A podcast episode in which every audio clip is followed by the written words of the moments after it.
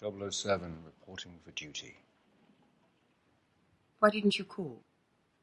You didn't get the postcard? You should try it sometime. Get away from it all. It really lends perspective. Ran out of drink where you were, did they? What was it you said? Take the bloody shot. I made a judgment call. You should have trusted me to finish the job.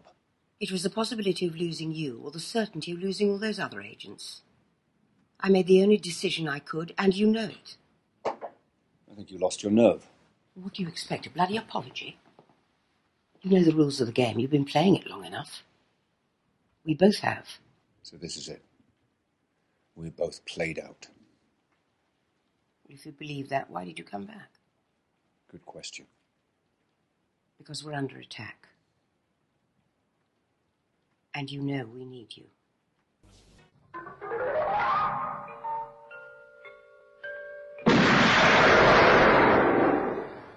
Do you expect me to talk?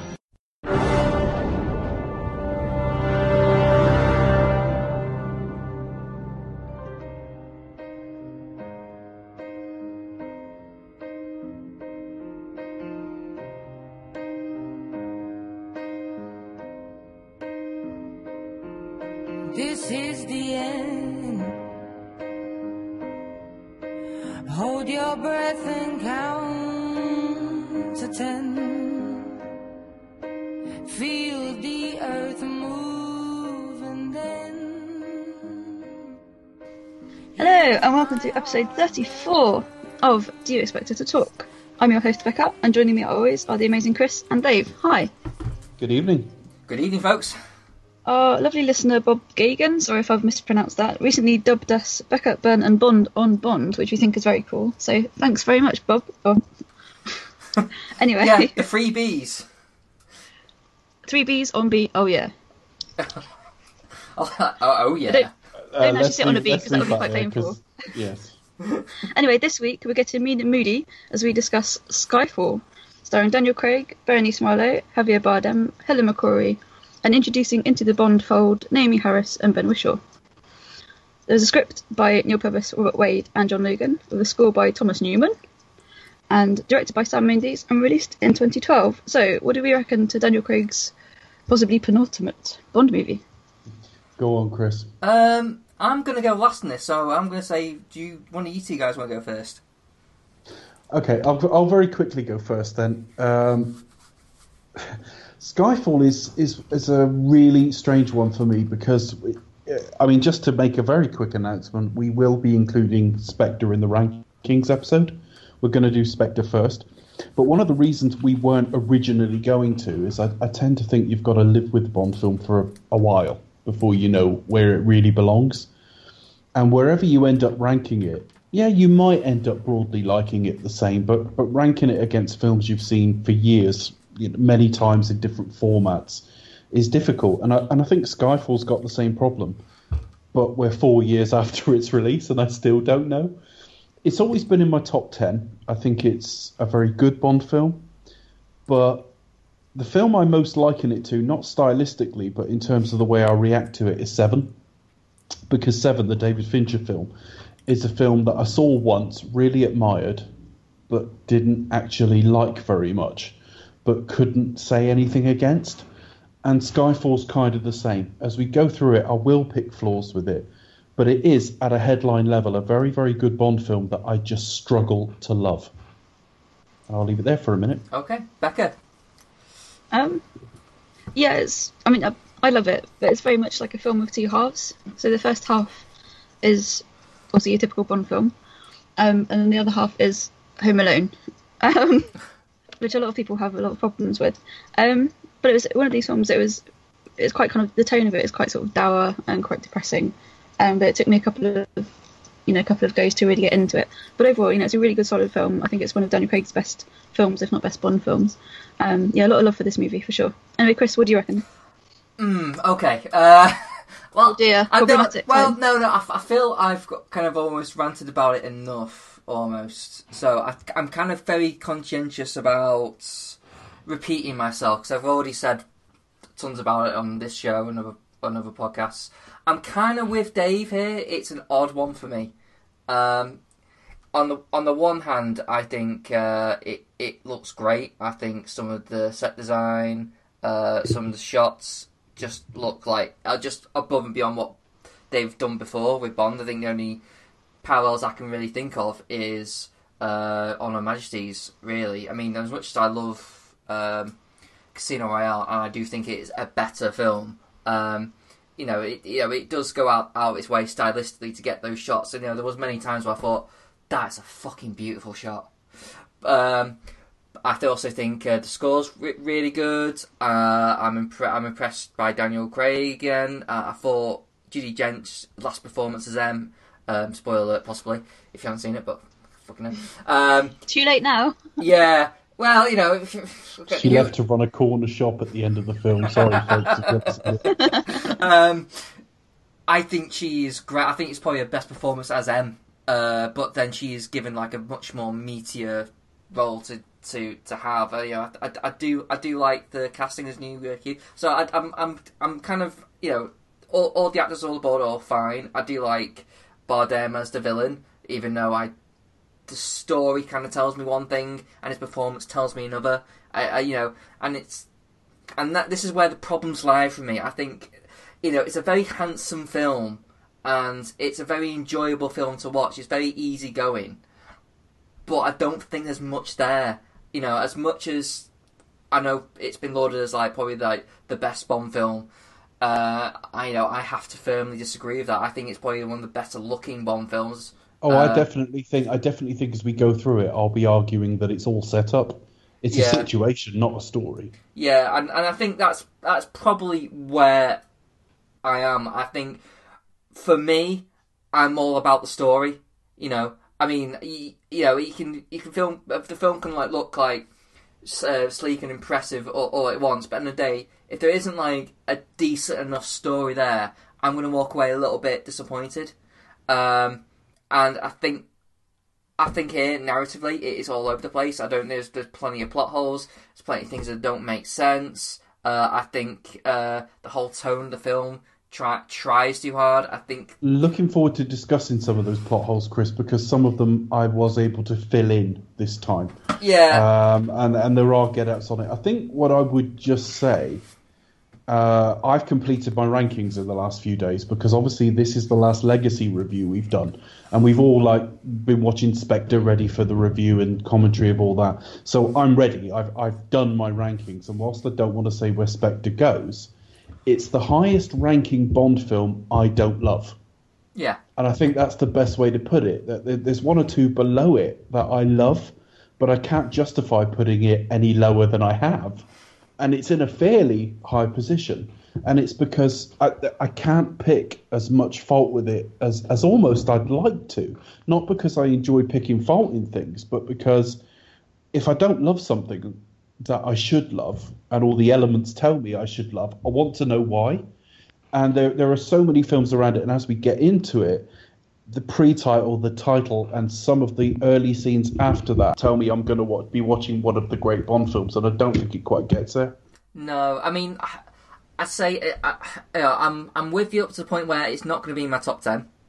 Uh, Oh, it's in mine. It's in Yeah. mine. I will give that away. Uh, the main reason for I think this is probably my main issue is, and I, I think I've kind of already like sort of said that it feels more like a tribute to Bond rather than a Bond film, and I, I think that still stands for me. It doesn't feel like a Bond film. It's, it feels like it, it's a film that tells me it's a Bond film, but you know I, I'm guessing it, it doesn't have.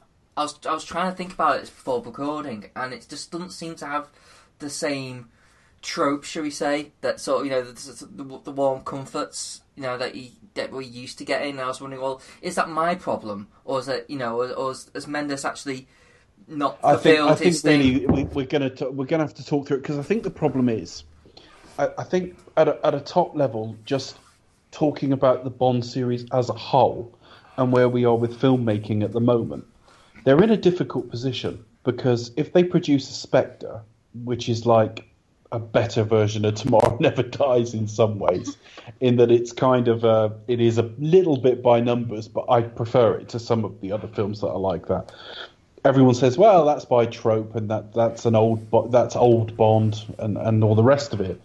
And when you produce a Skyfall, or something like that, or or a Quantum of Solace that tries something a little different, everyone says, well, that doesn't feel like a Bond film. So they're kind of a bit damned if they do and damned if they don't. Occasionally in the series, you'll produce a Casino Royale, which is different, but it's so good you can't argue with it. Mm.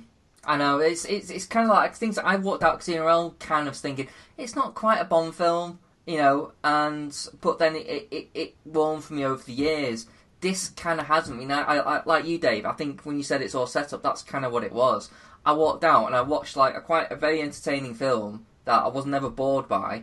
But by the end of it, it was like it set up Bond. I was like, oh, I was all excited. Like, yeah, and I want to see the next one because I'm not kind of.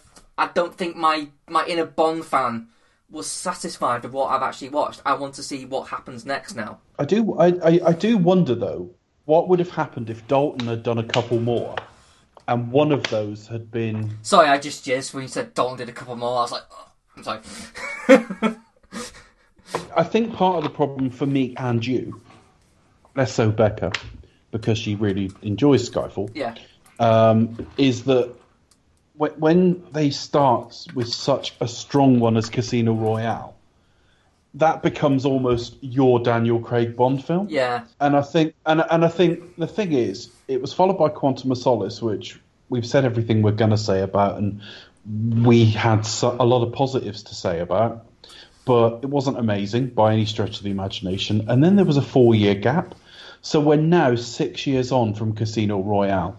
It comes out. There are always some reviews before you go to see it. And all the reviews were jizzing about it as like this amazing return to form. Hmm. And I went in expecting another Casino Royale, and I think that set the bar too high. yeah, Yeah, I think that's that's kind of it's reached the- the peak. I think because it was such a strong, you know, strong gap between Die Another Day and this, and this was such, you know, it's like, thank goodness for Die Another Day because that was so pants. Um, that we have a real gem in Casino Royale that really refreshed the franchise. You know, Daniel Craig into the role, shot him to fame. I mean, it's it's not to say that you know I'm looking at Skyfall with rose tinted glasses. I mean that there are massive plot holes in it. There are things I don't like about it. Um, but generally I'm a bit more positive than you guys. But I mean, there's you know, there's, there's still yeah. you know, you know, opinions. I'm opinions going to say very. a lot of positives as we go through, and as I say, some of the plot holes over the years, and the things that don't line up with Casino Royale. I go, oh, hang on a minute, we got that information from there, so that's a bit of an unreliable narrator. I mean, No, that's it, and they're- they're also obviously- well. But, Obviously, with, with, and- um, with Spectre as well, there are aspects, obviously, now that they go back on Skyfall, things that have been explained, like, hold on a minute, that doesn't quite add up, and hold on, that doesn't make sense, and the two don't tie together. Well, but the, that's the just. two, the two we'll get to, Becca, that I, I definitely. Uh, the one was about you didn't come from wealth. Yeah, I can answer that one now. yeah. And the other one is uh, Bond being like a tech genius in Casino Royale and not here, and I can answer that one too. Yeah, Um, so it's not as bad as I thought, but the fact is, it's good enough that I can imagine someone putting it very high. I think it is a top 10 Bond film. I don't think it's a great Bond film. And yeah, I think that's where I am with it. I mean, I think I am biased because you know I I I like I well, I love Casino Royale, and I even so much as relation to Casino Royale, I, I like Quantum of Solace because I you know even though it's not a great Bond film, it is. It's Same it- universe. Yeah, it's it, it's still Yeah, it's, it's still going the direction where I still like it. It's it's you know it's like okay fine this one isn't so good but the next one will probably be better. And this and when Skyfall after the four year gap, it felt like they just rebooted again almost. And I was like, no, no way, I kind of like what you were doing before. Don't I why think you- I think we're going to get to it later in the year when we talk about. I say later in the year; it's only a few weeks away now. When we talk about Star Trek. yeah, Now, Oh, yeah. I am not likening this to Star Trek Into Darkness because this is a very good film. This this will go. This broadly goes into the sort of section of, of my rankings that I would call very good. I think I think the, the two are Um, very different films as well. I, I think you can compare them really. There was an element after Skyfall finished of oh, I waited four years for that.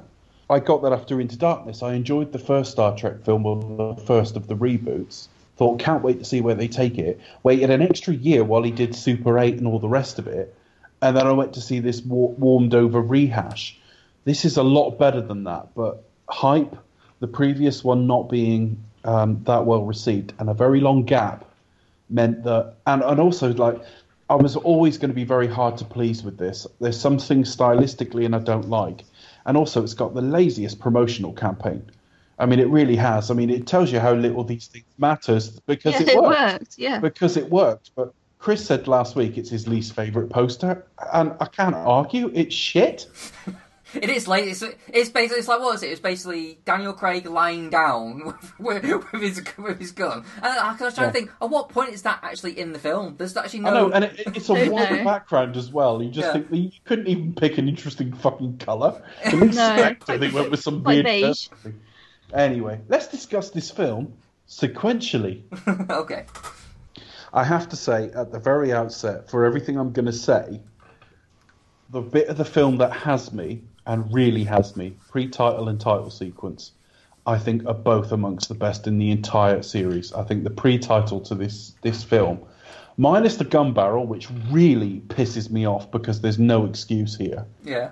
But I think this film has a terrific pre-title.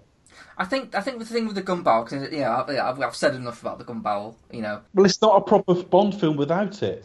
Casino Royale, it is because that is an origin story. Quantum of Solace will buy as a one-off experiment and sequel. But even though even though Skyfall was like the you know the, the 50th anniversary movie, we still didn't get a gun barrel, and it's like what? guess if you buy into the fact that you know they're still playing around that, well, Bond isn't actually the Bond we know. You know, it, by by the end of this film, he is actually Bond now. You know, it's like everything's all set up. I suppose if you buy into that fact because he's still carrying some baggage, whatever. Um, I just think is there going to be a seven? There's going to be a seventh film in Craig's run, isn't there? Where he's in a nursing home because they're only about every three or four years, and he fucks his nurse, He's not that and we old. go, finally, he's Bond. It's just like how far into his career do we have to go before we go? That's it now, ready to go. I know. I mean, the, the thing is, though, you, you've heard Mendes's um, reasoning for why uh, there was no gun barrel because he's, he's, it just looks stupid because you open on um, on uh, on Bond with On a his- gun. his it eye, just- pretty much, isn't it? It doesn't. It's a it shot of him at the end of a corridor. It wouldn't look silly at all. It wouldn't look silly at all. Well, it would because you'd have him walk across the screen and fire, and then whatever happens to whether it drops to a corner or fades out, and then you suddenly get him appear at the end of a corridor exactly like a gun barrel. So I take the point, but change the fucking shot, or Yeah. Exactly. or cut in later, get it dropped to a corner, and when it pulls out, he's at the front of the corridor, Yeah, and it on ready his to face. go in that room with his gun ready. Or, or I tell you what to do. You kind of like, you know, you, you, you do the gun barrel, everything goes dark, and you, and you leave that. Just then like, have that you shot. leave like kind of like a, a few seconds of like. What the fuck's going on? And then because it actually it starts with a dun, you know, it, it's proper like a jumping type. Yeah, the sting. Yeah. Yes. So that would probably work better, you know, if you if they just did that because like the way They've just overthought it. Every, Yeah. The Bond films have had all sorts of different ways of coming out of that gun barrel, and Yeah. frankly, everything works. I, I've never seen them come out of a gun barrel and go, "That that's shit." Eh, you know, like or hate the particular gun barrel in question, it all works. It's no different than coming out of a studio logo. Logo. And, and, and to, to be honest, as a as a Bond fan, even if it did o- uh, open up and it looked a bit shit, I'd still want the gun barrel because it's just it's just I, I want the gun barrel at the front. That's just, that's I do want. too, and, and, and those listening who maybe aren't as big Bond fans may not get that. I, I cannot liken it to anything else. I mean, It's- It's very unique within cinema, isn't it? I mean, I think you like seeing the Marvel logo at the part of the, the Marvel Studios films and stuff like that, but even that's not like it. I, I like to hear, I like to see the Paramount logo at the start of a Star Trek film. I guess it would look odd if you did an Indiana Jones film without the Paramount Hill. Yeah. Yeah. Um, but there isn't anything like the gun barrel. It, the film is slightly incomplete without it. I mean, we, obviously, spoiler alert, we get it at the end, but it's just not the same. It's not the same. No. But um, so yeah, so uh, okay, so we, this is like essentially like the opening scene. It's basically the film's main action sequence. Yeah, so the big action sequence in the pre-title sequence. Becca, what do you think of the of the of this action scene? You you and Dave think it's like one of the best in the series? I, I think it's pretty cool, but I, I don't like Emma's micromanaging. She really annoys me. She's get, she's getting a, you know everything sticking in there, and she's just messing it up. What M? And it's just yeah. She, I, I don't like raised- Emma in the scene. it, to me, it raises the problem. If M can be in their ear at all times, why is she not in their ear at all times? Yeah, exactly. well, Um, it just doesn't make sense for me. But if you buy into that, it does answer because one of the things we're going to get into, and I think we should talk about it most when we get to um, Sure. Severine, Yeah, when we get there. but the whole misogyny thing. And one of the things that gets leveled at this film is it isn't just that Severine was a former child sex slave and all the rest of it. It's that the women in this film are deemed to be slightly incompetent and they need a man to save them. And Moneypenny is held up as an example of like where she had one mission in the field and she fucked it up. She- yeah, she screwed up. Well, on the one hand, we don't know that was her one mission in the field. She might have been doing that for the whole four years they weren't there. Um, but She's been having a bad day. but not only that, the mission is going wrong. The mission is going wrong, and you've got someone hundreds, if not thousands, of miles away in an earpiece having to make a call when they can't see what's going on. So you've got M saying, "Take the bloody shot," when Moneypenny is saying this is not an appropriate angle to take a shot from. So if she fucks it up, she has warned M she's fucked it up. M has no choice but to make that call, and hence it's not Money's Bunny's fault that she's fucked it up. So I don't buy that Yeah. she's just incompetent. It is purely No, no, of course not, circumstance. no. She drives during the chase extremely well. She handles the gun well. She stays in, in contact with M well. She hits a target. I know she hits Bond, but from a distance, she hits two fighting guys. Yeah, she gets a shot. Um, so No, I, I don't buy that argument at all. Yeah. No, I, am not saying that she was incompetent at all. I just I kind of think it's it's M's failure to kind of do it. Yeah, she, you can't see what's going on. She's in your ear, but she can't you know she can't see what's going on. She's relying on the judgment of other people, Mm. and it's just very poor micromanaging skills here, I believe. I, I think I think it's like you can clearly see from the from that point of view of the shot that you know it's an impossible shot to get. You know, you know, it's e- even like the best shot in the world. I mean, that main fight you got two fight guys fighting on a moving train at the time where like you know she's got a limited amount of time before she can even take the shot. So the It's, I- it's I- a miracle she shot anybody at all. She's got the time to take the shot, plus the travel of the bullet, Mm. plus uh, human reflexes Yeah. of the Yeah. two fighting. yeah. Uh, Very it's, tight judgment call. It's really difficult. Oh yeah, the, the chase sequence I thought it was, was I'm really impressed with it. I hold it up to like the beginning of um, Quantum. I think is really strong. I like Um, the score to this bit as well. Very sort of um, African influences in the score. Mm, yeah, because it's Not um, set, African influence, sorry, Asian influences. I was going to say, score. hold on a minute. Well, it's set, set in Turkey, so you kind of got the confluence of the two. Yes, that's what I meant. Yeah. That's what I meant. Not African. I um, I, yeah, I just I think it's very good. Again, it's like what I said. It's um, it's very handsome. It's very enjoyable. But I, I did realise by watching this, um, this isn't like, and uh, maybe I'm comparing it to like the greatness, but I kind of missed like there, there's a certain punch to what we had in that cheese scene in Casino Royale, you know, and I was like, uh, that's kind of missing here, and I feel like also in the fight scenes, Craig isn't as so much like as battered as he was, you know, uh, and I kind of miss that now. Um, and I just I I, I, don't like the choreography of the fight scenes in this film. We'll get to it when we get to him fighting Patrice. Um, I'm quite happy to drop Casino Royale out of contention when it comes to pre-title because that was a unique Bond film. He wasn't even a double O at that Yeah. point. We've got a cold open. We've got black and white. It's completely different. It really you need to be comparing this to Tomorrow Never Dies, Goldeneye, The Spy Who Loved Me, For Your Eyes Only, etc. And I think up against all of those, I think it stands up very, very well indeed. And I was I was really comparing it to uh, like just as an action scene in itself to the chase scene that was in Casino Royale. You know, between the uh, the you know in the Madagascar with um, Yeah, yeah. yeah, you know more on that kind of level where it's just like really kind of oh like brutal and punchy, and it's just like I was. It doesn't quite hit me there. It's you know it's you know it, it's okay. It's it's fine. Um, there's nothing wrong with it. I just I just don't think it's great. You know. Uh, but then again, this is Sam Mendes, who isn't an action director anyway. You know, but so I mean, I do. I mean, firstly, you've got second unit as well, but also, I mean, this is, I think Sam Mendes said, and I didn't do a time check on it, but I did listen to his commentary, and, and two things about the commentary. First off, he's a very diligent director in that everything is thought through. Everything. Like it or hate it, there is a rationale. But the other thing is, he said it's 11 minutes. Well, that's got to be one of the longer ones. I mean, you've got uh, The World Is Not Enough at about 14 and a half. So it's a long pre title sequence and it is constantly in motion. when you think of the world is not enough, as, as much action as there is in it, you've got a scene in a banker's office, which is a bit talky. You've got a scene in M's office, which is a bit talky. This keeps going the whole time. Very impressed by it, Becca. No, I, I, I do love it. I think it's um, one of the best ones. But I think it is, it is. I think it's like probably the second longest, second or third longest. I think. Something I think in it's region, yeah. yeah, something about that somewhere. Um, but yeah, I, would, I quite rate the the action scenes for for Quantum of Solace, for example, just the way that it keeps going. This is of the same kind of quality. Um, it's, it's very fast paced. It just keeps going. That by the time you get to the title sequence, it's a welcome break. To be honest, just because it is so fast paced, um, fast paced, and you have What I got to liked kind of see what's going well on. It's just like, ooh. I could see what's going on. Exactly, I can see what's going on. yeah, precisely. You know, it's not like quantum. Uh, I it, he uses proper establishing shots. The geometry of where everyone is relative to each other works. Hmm. Um, it's, it's all very coherent. It's not like unnecessary shaky cam, for example, um, which has now gone out of vogue. Thank God for Lee. the only Um, things that, that don't make sense uh, on first viewing, um, he effectively gets shot twice.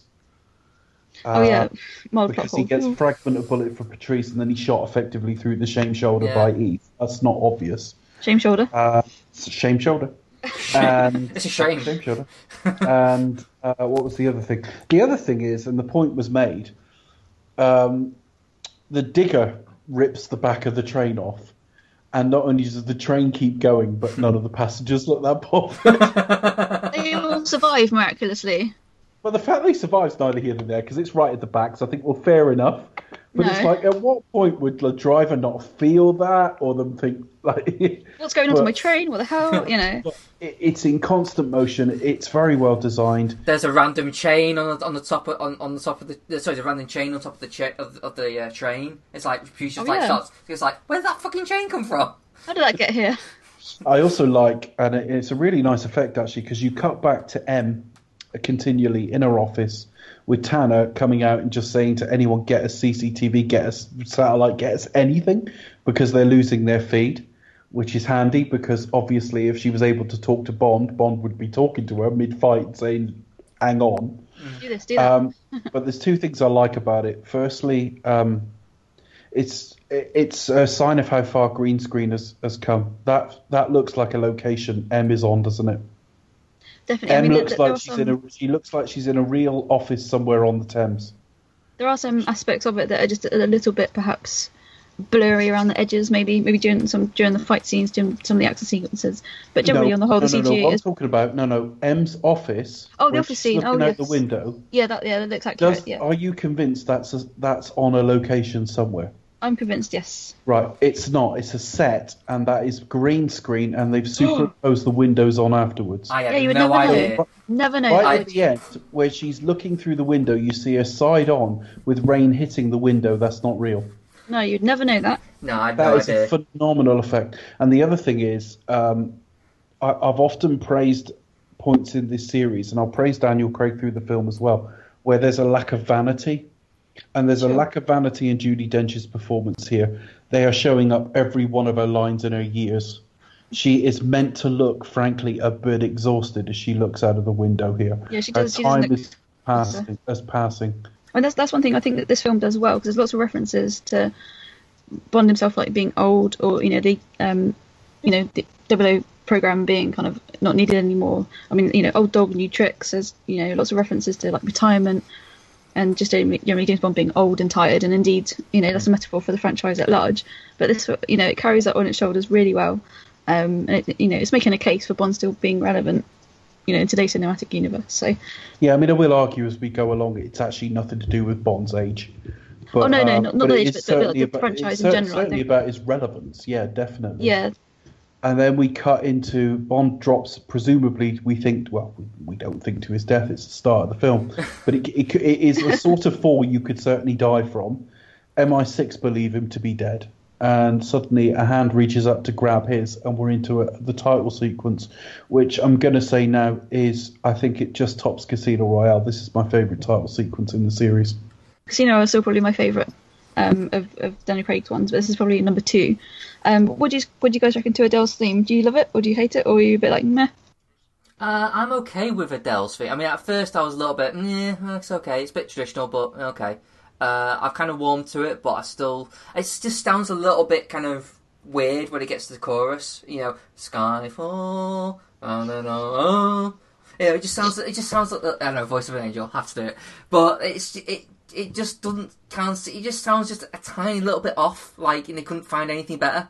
You know, I mean, I think I think the the start of it sounds okay. You know, and um, but I think it kind of goes a little bit. You know, I, I always kind of like say, have to sing "Apple Crumble" in the in the, in the chorus because it doesn't. It just sounds. It's like, the only Bond Apple you've done in the sub style. yeah.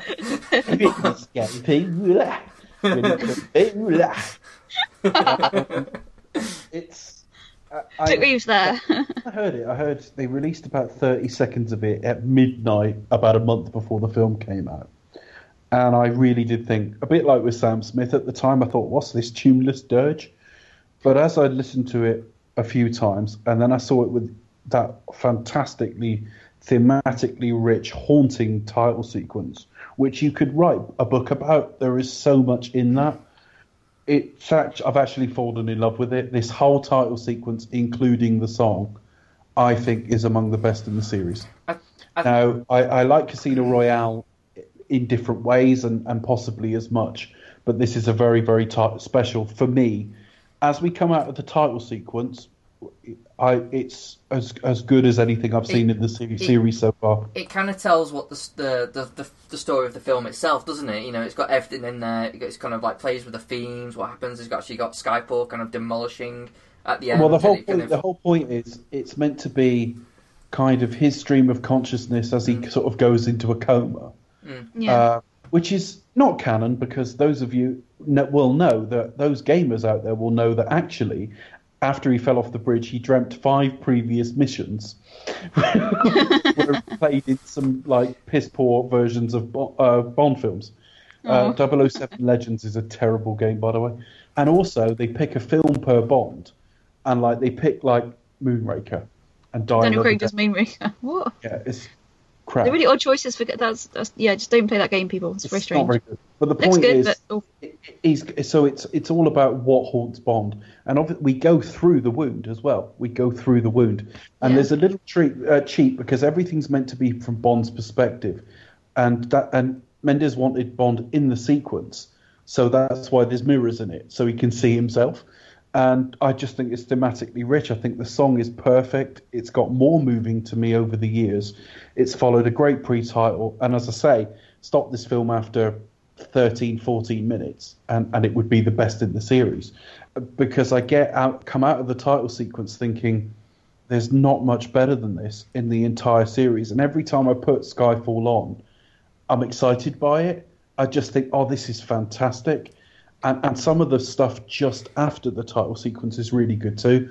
So, yeah, Skyfall starts really strong. Yeah, I, think- I think one of the things that always strike me is that it looks, it just looks gorgeous. Like it just looks really lush and beautiful. And as much as like all, all the interesting stuff about like the the themes of the film, the the one the, the things that stuff I really like is just like literally just girls and guns. You know, when it's like when it, when when when the, when the camera starts zooming in with like the, the face of a girl holding a gun gun and it's zooming down the barrel, I think that is like a. I was like, I've not seen this in a Bond film for like it seems like forever. It's like, oh thank God that's back, and it, and it just looks great. You know, it just looks so good. Um, so uh, yeah, Becca, are, are, you, are you with it on the?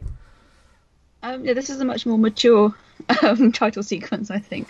Um, yeah, we've kind of we've done away with the nudie girls and guns. I mean, we'll see that next time when we come to see Spectre, because we'll have lots of hentai porn and nude girls again. But um, Tentacle porn. it gets well, it, it was Well, we, sort we, of kind of we, really we, hentai. we see more like naked uh, uh, Craig, really. in- Shirtless Craig, thank you very much. Um, but no, yeah, this is, this is much much more mature. Um, whilst I do think that um, Casino is probably is, is prettier, um, but this yes, a lot more emotive. There's a lot more kind of to it as well, and it's all very much into like Bond's psyche, and it's kind of very Freudian as well in terms of kind of like the imagery that it conjures up. Um, but for me, I just find it a little bit depressing because you've got like lots of skulls, blood, death, and dragons randomly, obviously because he goes to Macau. But it's quite. I mean, I, I, in terms of the song, I, I love Adele, massive fan, love it, can't find fault with it. Um, but just yeah, in terms of the actual the imagery, it's, it's very rich um, and there's a lot of meaning within it, but it's quite depressing in tone, which puts me off a little bit. But otherwise, you know, I, I think it's probably the second best in Daniel Craig series for sure. I wouldn't So- argue with anyone preferring Casino Royale, but it does a few new things. As I say, thematically very rich, very, very evocative. Oh, but sure. also the camera's moving forward constantly, which we've never seen in a Bond film before. So No. it, that uh, new dog, old tricks. We uh, old dog, new exactly. tricks rather. Old dog new trick. That was it. what are the- yeah, it, it, we've, you know, it, it's it's a new spin on something we have seen before, but yeah, I like the way he's dragged down into the, the ground in the title. So I just, I love it. I think it's really, really great. Yeah. What did we come out to? What's the first thing we come out to? um, M writing Is it Bond's M victory. turning up. Ah, yeah, yeah. Rain again. It's rained in every Bond film uh, he's been. London always looks miserable and rainy. So It closed on rain, didn't it, with M, and then it's open again with M on rain. Um, how, how long? Do you know how long this is meant to be though? Like, is this literally just like What, how long like has passed? yeah? Um, when she goes to see Mallory, he makes reference to. I, I can't remember if he says. I get uh, uh, three months is springing into mind, but that may be how long she's got left as a handover. But I think it's been two or three months. It does get referenced by Mallory Yeah. since Yeah, she that lost the bell. disc. And I can't remember if it's two or three months, but yeah, we are like a couple of months on at least. Because I might be kind of be, maybe spitting hairs, but like like ever since Patrice actually had the information, it's taken uh, you know uh, Silva three months to start causing the shit. You know, I don't know. It just seemed. I don't know. Maybe I'm kind of being a bit picky here, but it just I felt like there's a, there's an exaggerated length of time, but in terms of the plot, it this would have just happened. So I just there's a little bit of a jarring of connection there for me. Well, it's a lot. It's very late to be writing his obituary as well. And if you're missing, missing presumed dead, you know, Yeah. you either wait the seven years to declare them dead, or you declare them dead immediately. Surely, but Yeah, don't leave it a while. It, it's fine. We come out of the credits. It's long enough for Bond to have washed up somewhere and got into some kind of routine in his life. Yeah, uh, still ripped as fuck uh, though. uh, It's not like yeah, he still looks good, doesn't he? He doesn't look any like any less skinny or anything like that. He still looks pretty. You know, don't mess with him. It's not, yeah, it's not got beer belly or anything now because he's clearly drinking Heineken. Well, they're drinking Heineken, yeah.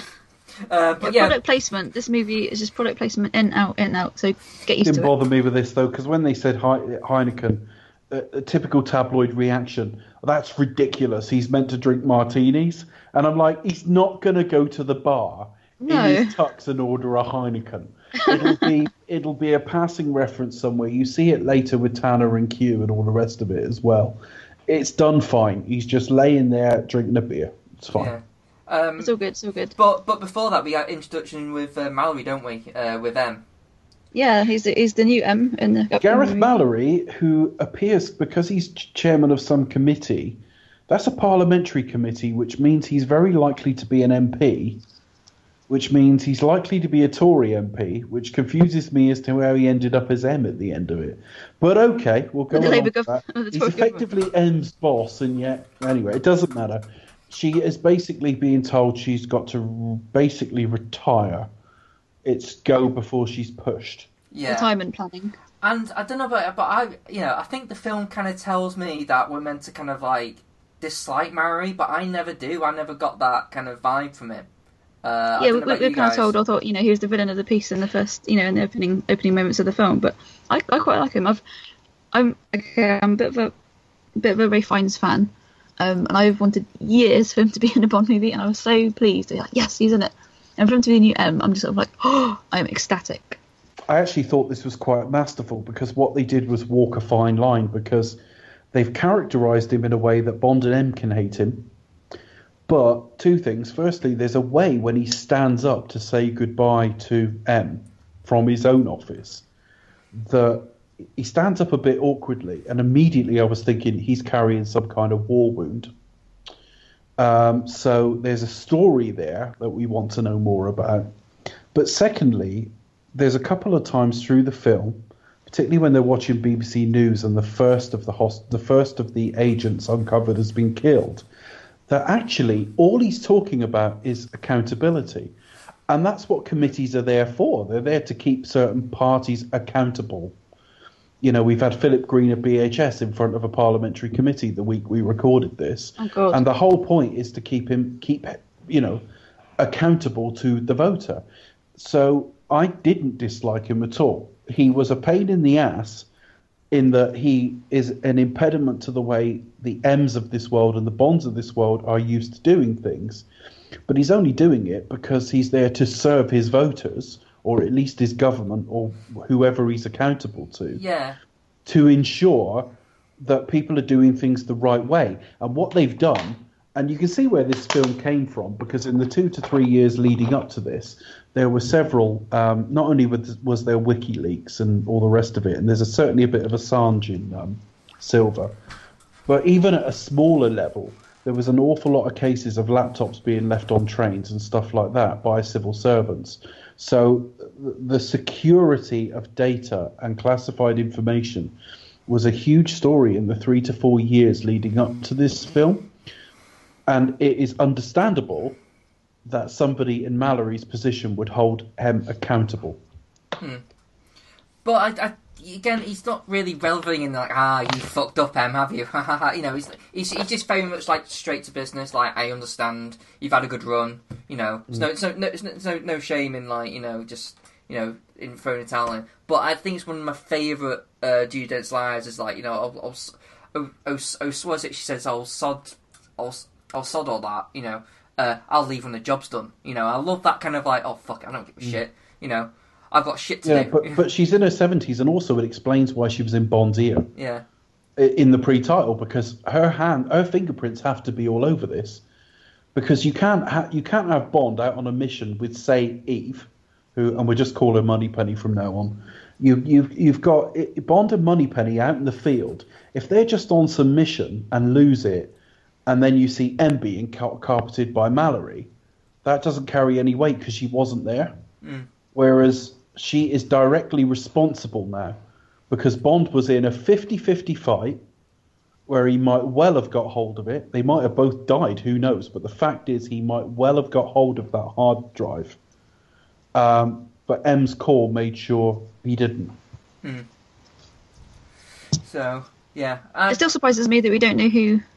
You know, we don't we don't find out that Eve is or Eve or Moneypenny. Find out even her name until the end of the film. She's like, "Well, I'm Eve, Eve Moneypenny." It's like, well, hold on a minute. If you're meant to work with Bond, did you not who she, you know, who she is to begin with? He obviously like, didn't hmm. have to email her at any point. No, they weren't meant to phone or text her or anything like that. He All right, just this typed in another mission Eve tomorrow. online. Yeah, Yeah, she could be anyone. yeah, that didn't really ring true to me. And the fact is, we all knew it was Moneypenny. Yeah, the we- one we all knew who moment it of was, doubt, so- the one moment of doubt is when they cast Helen McCrory, and there was briefly a flurry of, oh, actually, she might be Moneypenny. who is Helen McCrory?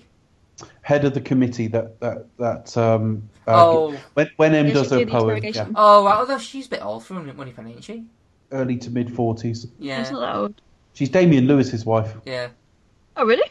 Yeah. Yeah. Oh, I didn't know that. Oh, cool. So, Well, you you you we talked about it on. well, that's the fun, Black Hole Becca. That's a Cinema. fun fact. Fun fact. Oh, I like that. I like that. The catalogue. One of my fun facts. We talked about it on Black Hole Cinema when we talked about um Oh yes. uh whatever that film was called with horrible histories. Yeah, Bill. What was it Bill. called? Bill. Bill. Bill. That was it. Yeah, because she was at that, and as we as we said then. Come on, Ah. Becca. It was a dropped remark nine months ago. Why don't Pay you attention. Pay attention, 007. It's, it's been a busy nine months, you know. Has it? All right. Please note, Well, I'm not pregnant. Um, okay, moving You on. What said do we- what do we get to next? No, she's had the baby now. yeah. Okay, uh, So, moving can on. we, can we do that bit again, please? No, carry on. No. so um, yeah, so we so we open so we, we see Bond in a bar drinking um, whiskey with scorpions, which is it's pretty cool. To be With fair. whiskey with scorpions. I didn't know whether you meant. In my mind, I had two images. Firstly, I thought there was a scorpion in the glass.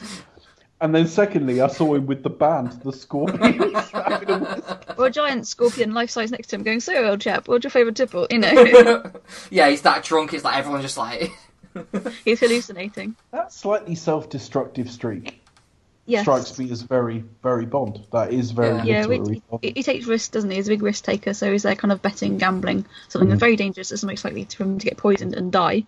And the other thing is, the next shot of hi- is him the morning after, and he looks bored fucking stiff.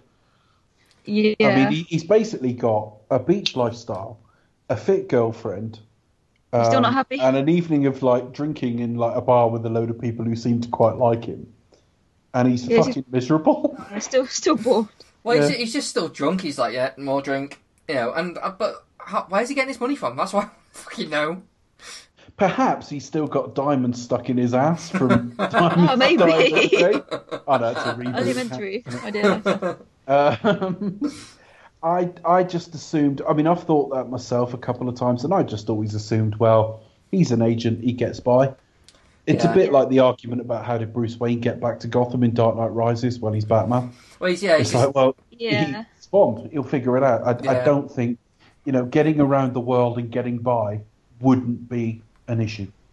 No, he can go wherever he wants. And he's not living in luxury, is he? No. He's living in a glorified fucking tent. Like beach hut or something. Yeah. But I quite like still this scene. around. I quite like this scene. CNN stuff is done for real. We're reminded again what piercing eyes Daniel Craig's got. yeah, really blue eyes. Really Mm. impressive. Absolutely. And of course, next week Turner he turns he does appear back in London. He does. Very exciting yeah, times. and he breaks into uh, M's home again. Um, Again, yeah, it's like Again, a Pinewood set that looks like a location, Becca. yeah, no, it's really um, really authentic. But I think it's funny how we sort of like oh, in Casino Royale, it's like, well, if you ever do that again, you know, I'll have you court martialed or whatever. Mm. And then all of a sudden, he turns up in a flat yet again. Hmm. Yeah, very very different scene, very different house as well. Um, Is it John Barry's place? uh, the outside is oh yeah, Yeah, the outside is, yeah. yeah. Not- sorry, not no, inside, when, she but the gets outside out of the of ca- when she gets out of the cab, Chris, and goes to like our front door. yeah, That that was John Barry's house in London. That's one of my fun facts. Hey. The inside isn't. The inside Yeah. is a set. yeah, Yeah, the inside of the um, set. The outside of it is um, John Barry's former It's a convincing set. I mean, that that seemed to be shot in a townhouse. I assumed that was a location. It was reshot. I haven't seen the original version, but apparently in the original version it just had no verve and they were a bit too nice to each other. And actually, Sam Mendes went to uh, the producers and said, "It's not their fault. It's mine. Please, can I do that again?" I, I, I really like the scene. Uh, you know, as you know, as much as much of the problems I have with Skyfall, this isn't why I, I generally love. This I love the dialogue between the two. I like, uh, I, I, again, I like Judi Dench. Uh, how they just, how they basically kind of like just. He's got a chip on in his shoulder, but you tell there's like there's, there's a general closeness to him. Um, and also, I, I just love that that kind of old like, oh, we're both played out. You know, like you know, well, you know, with too long tooth. You're like, speak for yourself.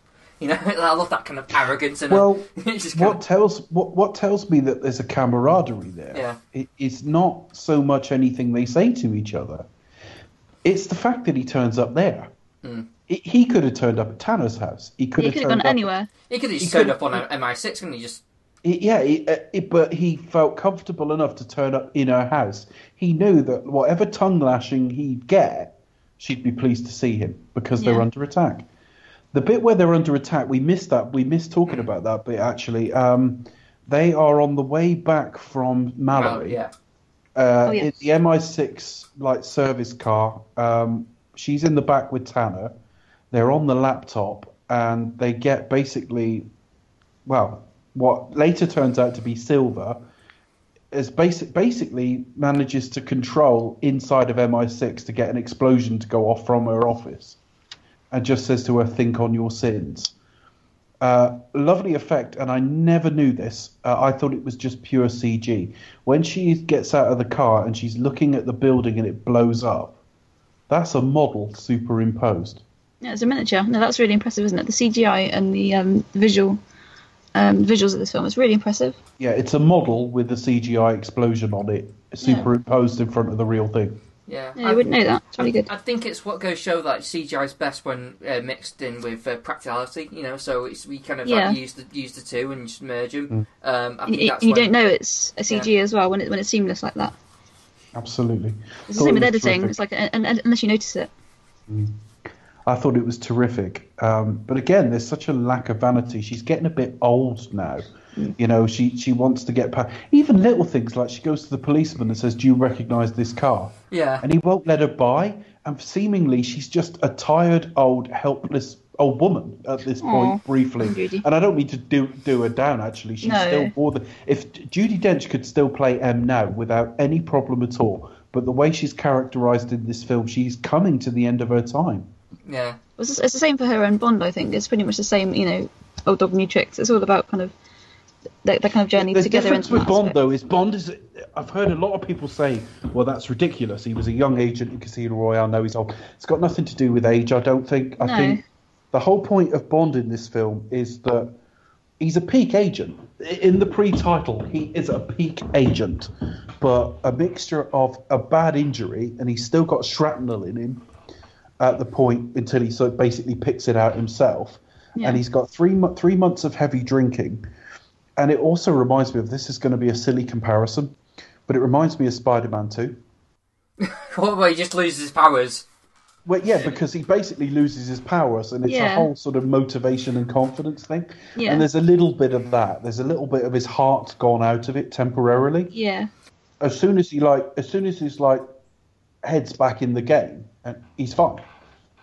Yeah, but so what does that equate to, though? I mean, like, I, there's it isn't really like there's the whole thing with his training out. Oh, he's not ready, and then once he's actually in the field, he's absolutely fine. The only reference to that is when we first meet Silva, and he tells him like, "Oh, we M sent you out," and you know, um, and when you when no, you, the when reason, right, right, okay. His general fitness level has dropped because he's had three months of like drinking and smoking and God knows Yeah. what else.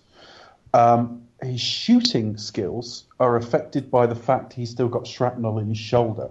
So when he picks out that bit of depleted uranium and gives it to Tanner and says, "Check this," you don't realise he's fine. And in fact, when he goes to shoot Severine and misses, you still think he's got a God. problem, but he hasn't. So he No. can still shoot fine, but his physical fitness isn't quite what it was. It, uh, yeah, I just don't see well what's the point in it if you're gonna like have Bond unfit and unready, and or have that be a thing that carries through the end of the film until it's the, the- end no, where but he's it, it, yeah, but it's not about his fitness. It's about his relevance and his readiness. yeah, exactly. Um, and, and it's the theme of the film. The film is all about whether that double O section, that way of doing things, the old way of doing things, Yeah. down to him using a cutthroat razor, but it's broadened out to MI6, the double O section. Yeah, that's- a that- that's man what in I the- meant earlier. I- A I man in the referencing- field rather than a Q type character. Yeah. Is he still relevant? yeah. And to have that argument, you've got to at least present an argument he might not be. And, an, and a slightly injured, slightly out of shape Bond helps with that. And in fact, it leads directly to uh, Patrice's death. But, because yeah. Bond, Bond can't hold him because he's injured in that arm. I, it's He not. let- it's, him go. look, it's not very well. Uh, yeah, but I'd argue that anyone would like wouldn't be able to hold him from like from the way he's he's he, he's old. You know that yeah, the film does not represent it very well, and this is kind of like one of my issues with it. Well, it does. ca- no, it it, does. of- No, it, it totally does, Chris, because he, he is shot in the at the right hand side. He shoots with his right arm. You can tell he can't shoot properly. He's struggling to bear his weight in catch in pull ups. Then he jumps on the bottom of an elevator, and it's his right hand he can't keep hold of. And then when he fights Patrice and Patrice goes off, he's got him by his right hand, and his right arm, because of that shoulder, isn't strong enough. It's Okay. totally in the film. Okay. All right. No, no, I'll, I'll agree because after, after what you said about Mendes and uh, you know, obviously you, you've seen this before. But what what I, what I, I feel and you know you know I do I do now agree with you. But I just think it the film should do. It shouldn't. It shouldn't. The film shouldn't have to tell you this and and just rely on you to rewatch it to put the pieces back together. Like you know, it, it should kind of like have something in the story to make it relevant. I don't think the film it does, that. it does it does seem that a nice shave and him thinking Moneypenny might want to shag him fixes, fi- fixes him completely. Um, so yeah, I mean, as I say, I'm I'm I'm less keen on the film than Becca. I'm more keen on the film than you. Yeah. I do think it handles its themes pretty well. Actually, I think it does present. It's it's not about age. It's nothing to do with Bond's age. You could have had a 28 year old Bond and still done the same story. You, you really could. That if if Bond had been an agent of 00 for a while, which is probably unlikely by that age, it is purely about he's not in he's not in top condition, and is he needed anymore? And I think the point is that that feeds into the whole Q thing. That when I said that, well, in Casino Royale, he's hacking everything with no problem at all, and in this one, he's a dinosaur. No, he's not. At no point in this film do we see Bond try to work some technology and not be able to. And in fact, the one time he's put in front of that encrypted thing, he's the one who says that's the subway. It's not about his skill set. It, it's not about whether he's um, technologically advanced or not. It's actually about um, rationale Yeah. and the way the way he goes about his job. His job is a man out in the field. Q's job is sat behind a computer screen, and it is a debate between those two ideologies and the way to keep your country safe. Yeah, and I think I think the dialogue between those two, when we are right, kind of moving on to the Q, uh, onto essentially the Q scene here, uh, which I I, I, I, I, I, I still kind of like. Um, you know, the, you know, I, I, you know, for again, I, I do like this scene. I, I like the new Q. I like how it's completely different to De- uh, Desmond Llewellyn. You know, I think it's it, you know, it, it it's a it's a welcome change up, and. I, and and and the, and the dialogue about the whole, you know, like oh, I can do more damage to you in the field in my pajamas. Otherwise, you still need me. Sometimes a certain trigger has to be pulled, you know, uh, and that whole like you know, it's not or not pulled. And but that's it's layered too because they're looking Yeah. at a painting, Yeah. and you, you don't have to know what that painting is. But if you do, it, uh, it adds an extra layer because that painting is the Fighting Temeraire, which is basically an old warship being uh, uh, taken into scrap, Mm. which is totally in line with the themes of the It's a metaphor of the film. yeah, exactly. Um, So it's like, like I was saying, it's, it's not really about it's not really about his you know how old Bond is. It's all about you know his, his relevance and um, if he's still able to do his job and things like that. And it's I- I- rather than fixing on how old he is. That was my argument earlier. Sorry. It, no, it, it's about what it, it's about his relevance. So the relevance of his job, the relevance of his section, the relevance of Britain, in fact, and we'll, we'll get to that a bit later with Judi Dench. And it's his readiness because he's sent out into the field before he's arguably ready. Um, and uh, M isn't, you know, they're not quite ready. There's several t- points in this film where like people aren't ready for certain things, and, and we'll get to that. But um, I, I mean, it's terrific, and, and the the casting of Q was quite interesting. Somebody asked me about, oh, maybe six or seven years ago. They said if you were casting Q now, who would you pick? And I said, well, on the basis that Q would be a slightly comedic character. And they said yes. And I said, someone we know. And I said, they said yes. And I said, David Mitchell. Ah, okay. All right. And actually, as, as, quite well. as physically different as they are to each other, there's a slight similarity in the, Yeah. in the way they actually play the role.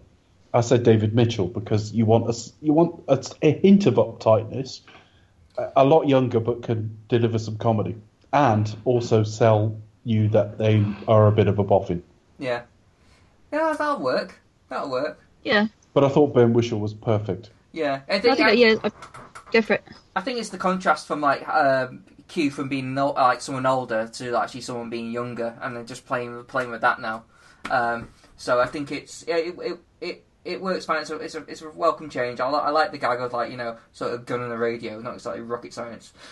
oh, sorry, Not no, only Christmas, is it? yeah, you know, um, he- And yeah. that's a brilliant. Like, I do have problems with some of the humour in this, but when he says to Silva, "It's the latest thing from Q Branch. it's called a radio." Oh god, so I thought- cheesy. I thought, that Awful. was. I loved it. I thought it was a great line. It's, it doesn't really fit with the tone of the film. There's, like, oh, there's a few lines of dialogue that don't work, like you know, like oh, uh, what, what's your hobby? Resurrection. I'm like, um, oh, that's a bit- really? that's a bit that. really, like, yeah. Come on, like Pretentious. it's You might as well have said to him what they should have actually had him say is not Golf. what's your hobby.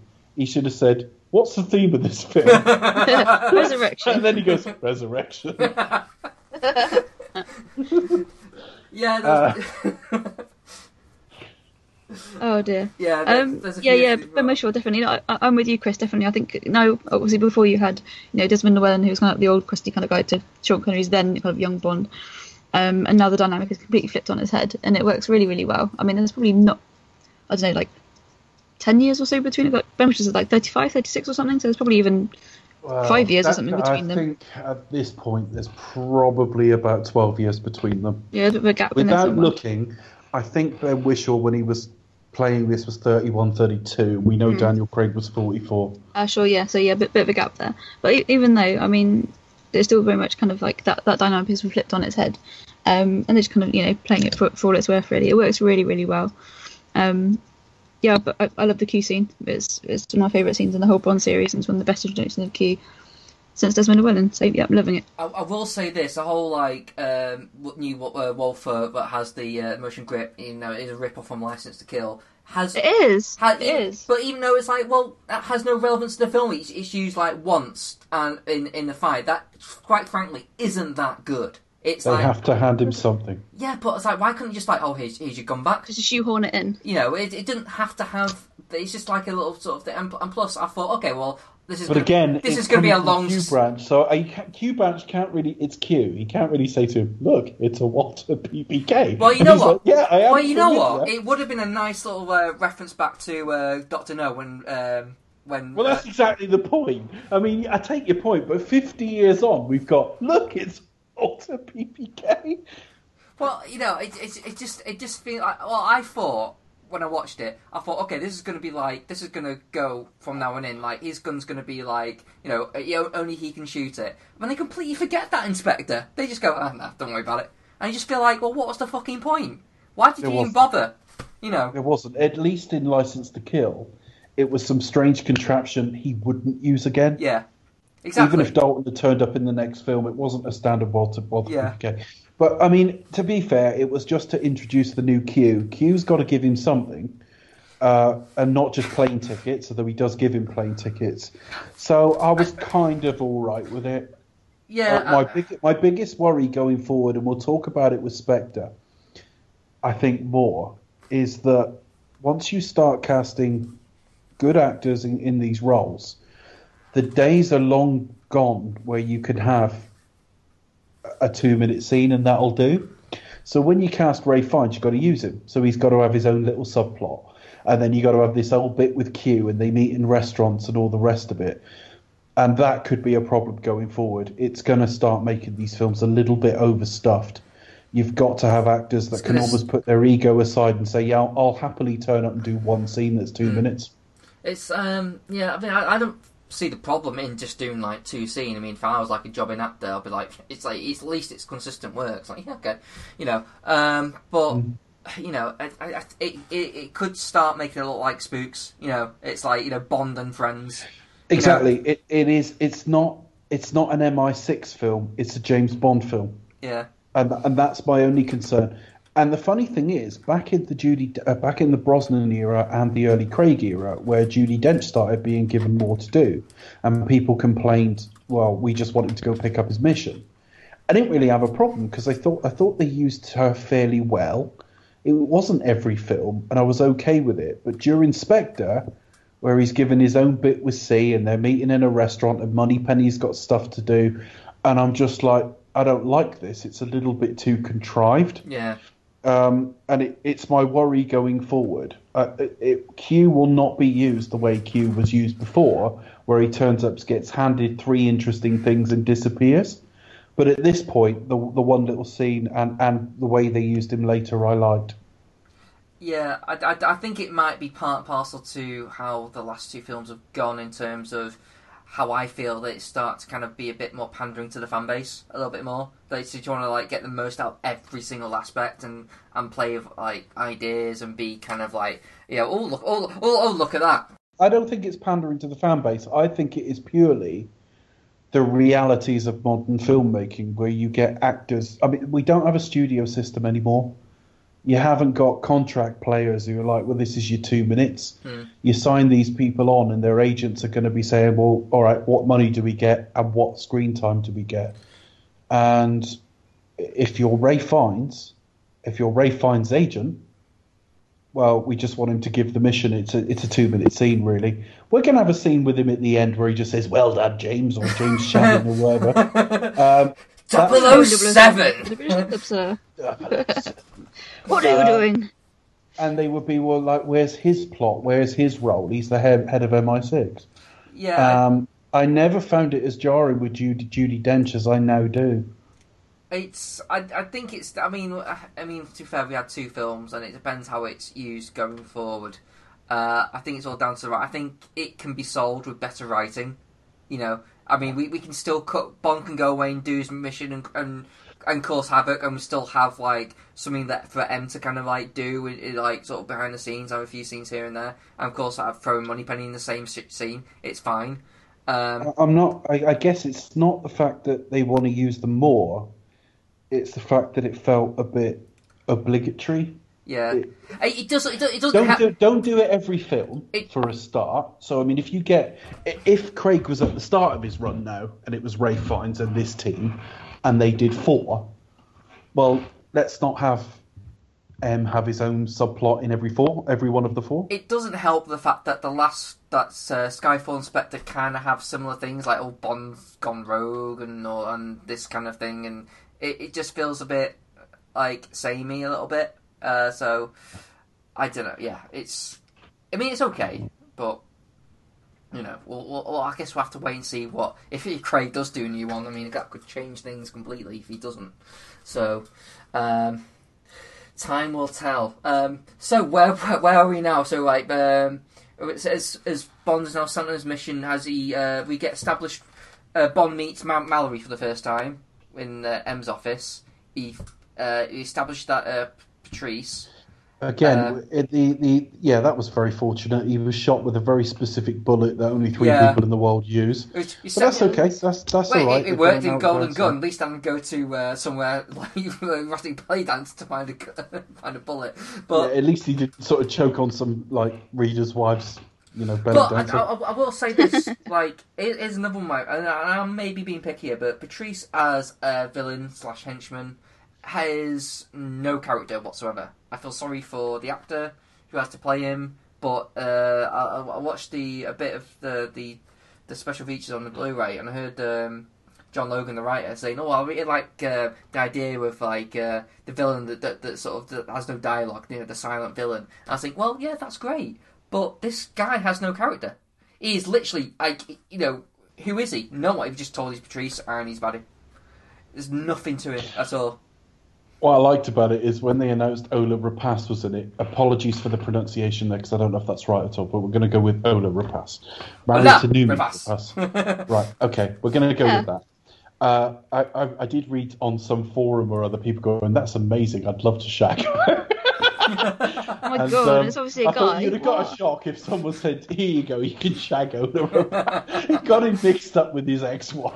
maybe he thought, maybe it was, um, it was no, Ola he has- Jordan he from has Strictly Come Dancing. absolutely no character. He's just a tool to get us to Silva.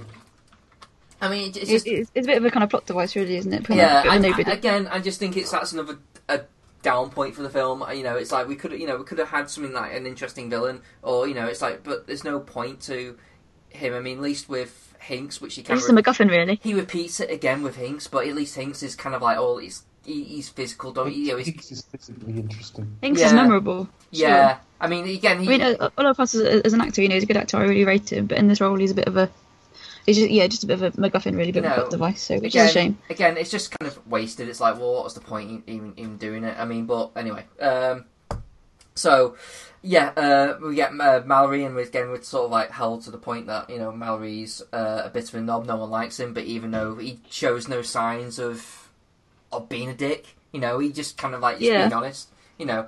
Um, and also, I, I, Dave, I don't know, or or, uh, or Beck, I don't know if you um, had a, had an issue with this, but you know the bulldog. Yeah. Oh yeah, How, how well is that established to you? Because like when I first watched it, I think the first few times I watched it, they they make a big deal at the end of the film about oh like I, I want you to have this, and I was like, why? What the fuck's that got no, to do no, with it, it, it, it's good and bad. It, it bad because I, I've said once or twice in the past that it's got almost uh, um, it's got almost another reboot feel to it because you've got Daniel Craig saying there all the years da da da da da and that thing survives, and I'm thinking what all the years we've never seen that in any other film.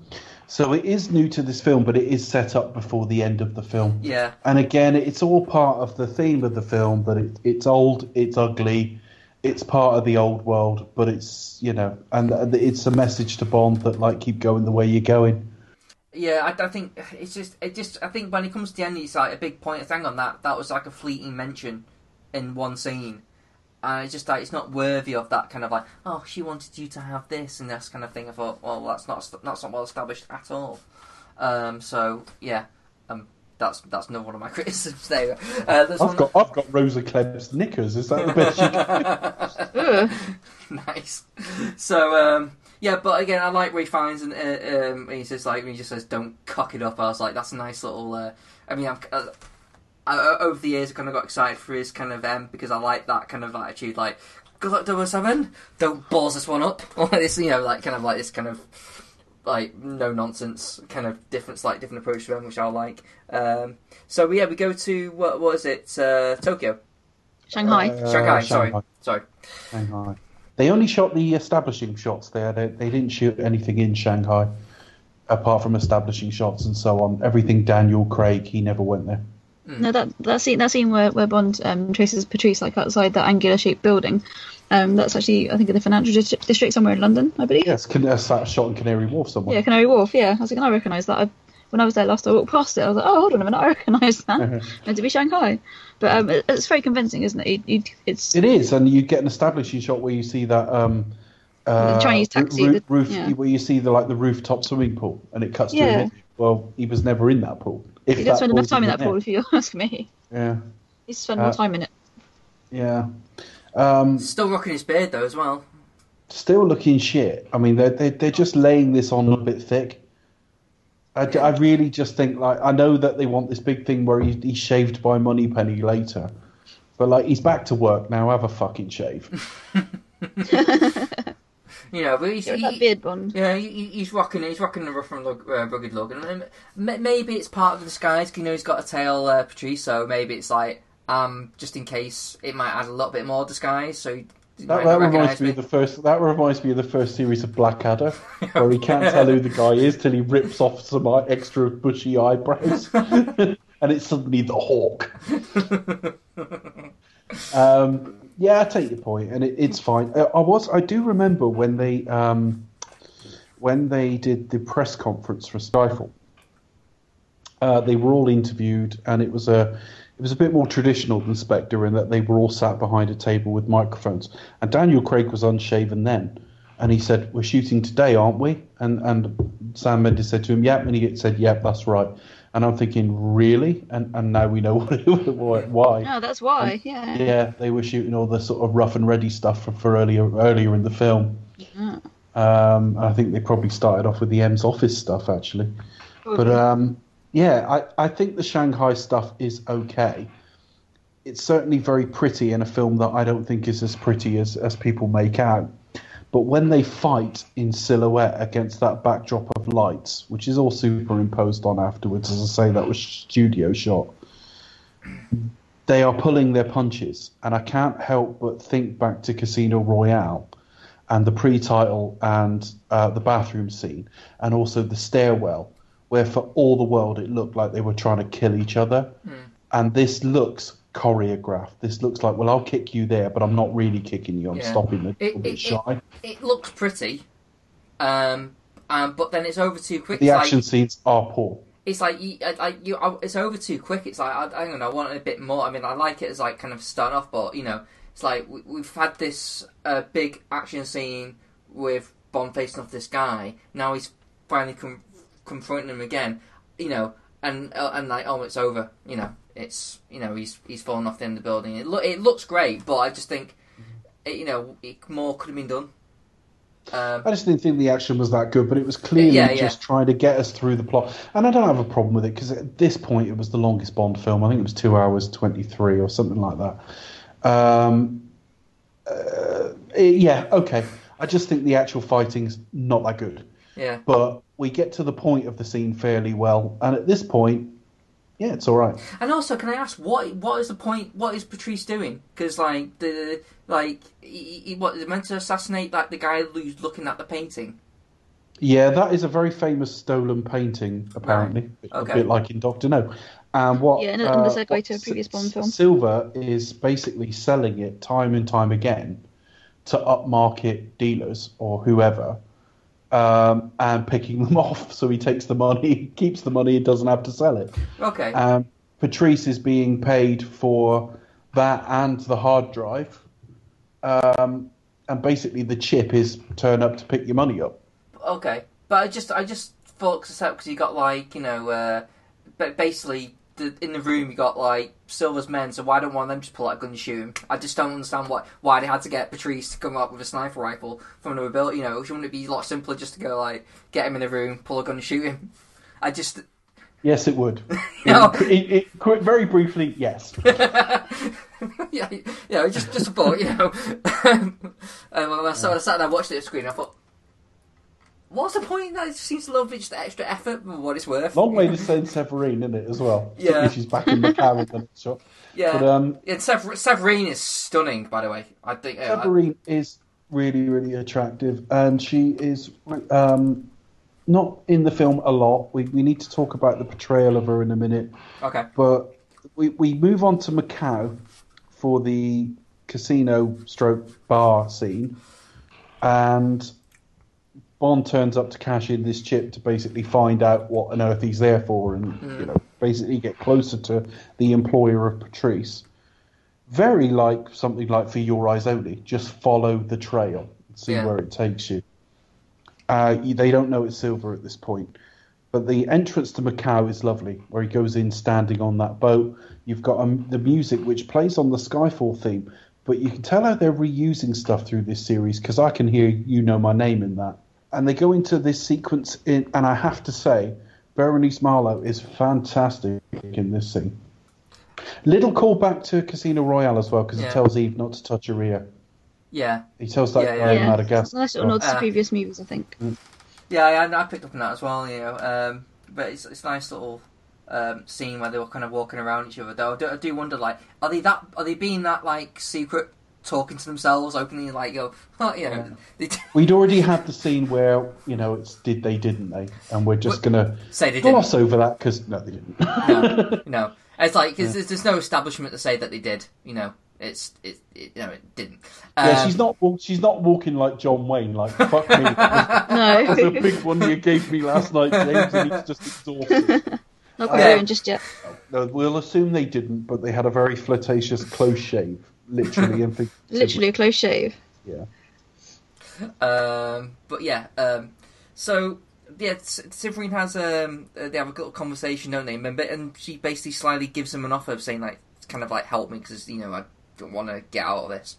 Tried to escape Silva. Yeah, uh, It's uh, it's a really dodgy scene. This Oh, I, think, I think it's, it's awkward, but it's it's tragic as well at the same time. It's tragic. It's bang on. It's right on the line for me in that Mm. she does invite him back. She's clearly a grown woman who knows her own mind at this point. I don't think at any point she feels she would feel like she's being used. But the fact is, he is shagging someone who was a child sex slave and is still, in one way or another, a slave to be there to be used by men. So I'm a little bit uncomfortable with it. Yeah. yeah, I mean, awkward. she she plays it kind of broken. She's brilliant in this scene. Yeah, uh, it's very hard to feign shaking like that when she's holding the cigarette. Hmm. It's yeah, I, I, you know, and I think I think it's it's one of those things where I wish she had a bigger character. I wish she had was more in a role than what happens. Uh, uh, maybe it's a good thing, you know. Maybe you know, but uh, you know, it's it's. I, I I would like to see more of her character play out a little bit. Um, but anyway, what what we get is what Yeah, we, we- get. Yeah, we, we don't really see too much of her, and then Yeah. kind of she's gone. She's gone kind of too soon. Um, but yeah, she's really um, she's an excellent actress, and we we see her.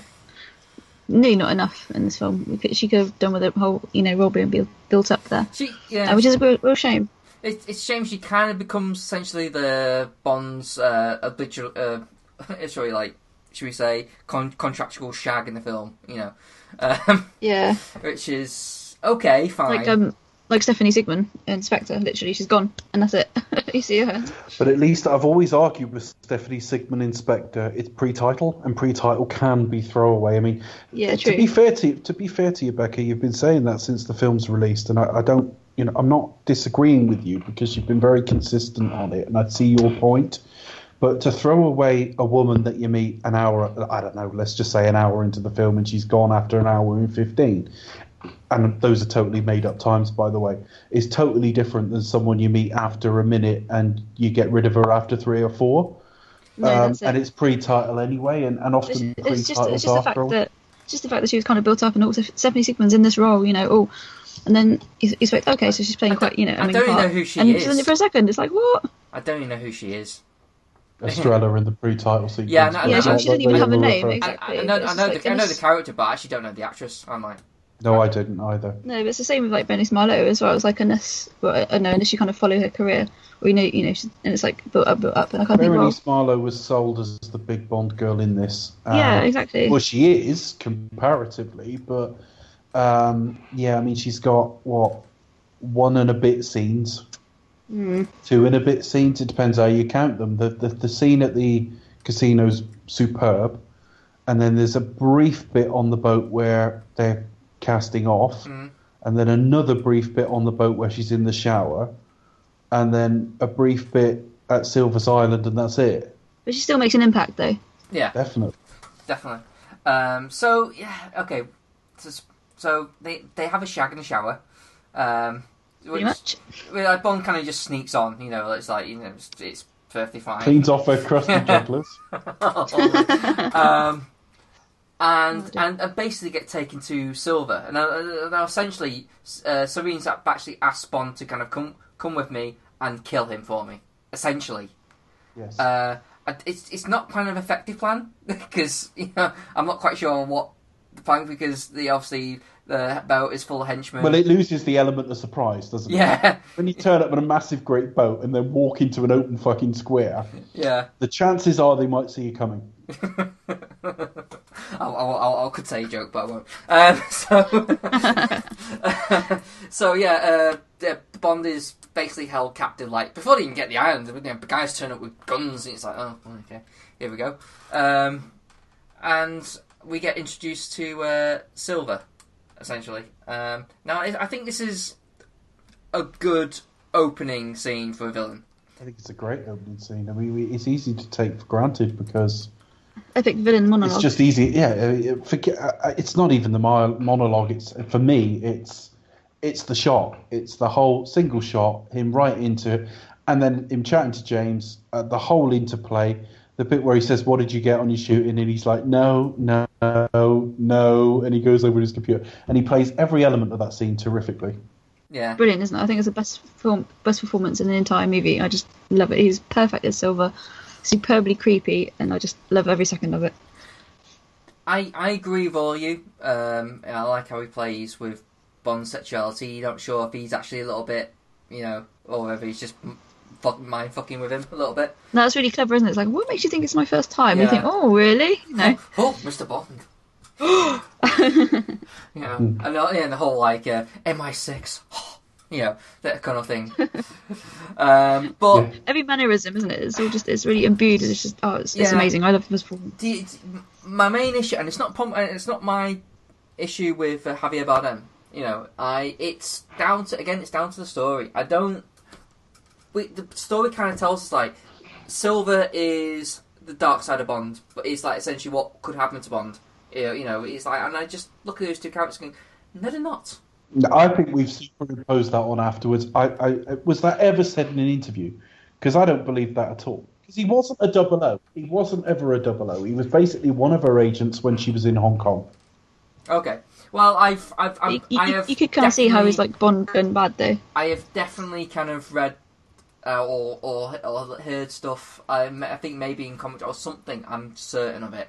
I mean, I'm not just like. I, I just off. think it's. I think it's much more the sort of. It's a mixture of lots of different things. It's a mixture of the sort of Julian Assanges, David Shayler's, and people like that who were like Yeah. in the security services and then started leaking stuff.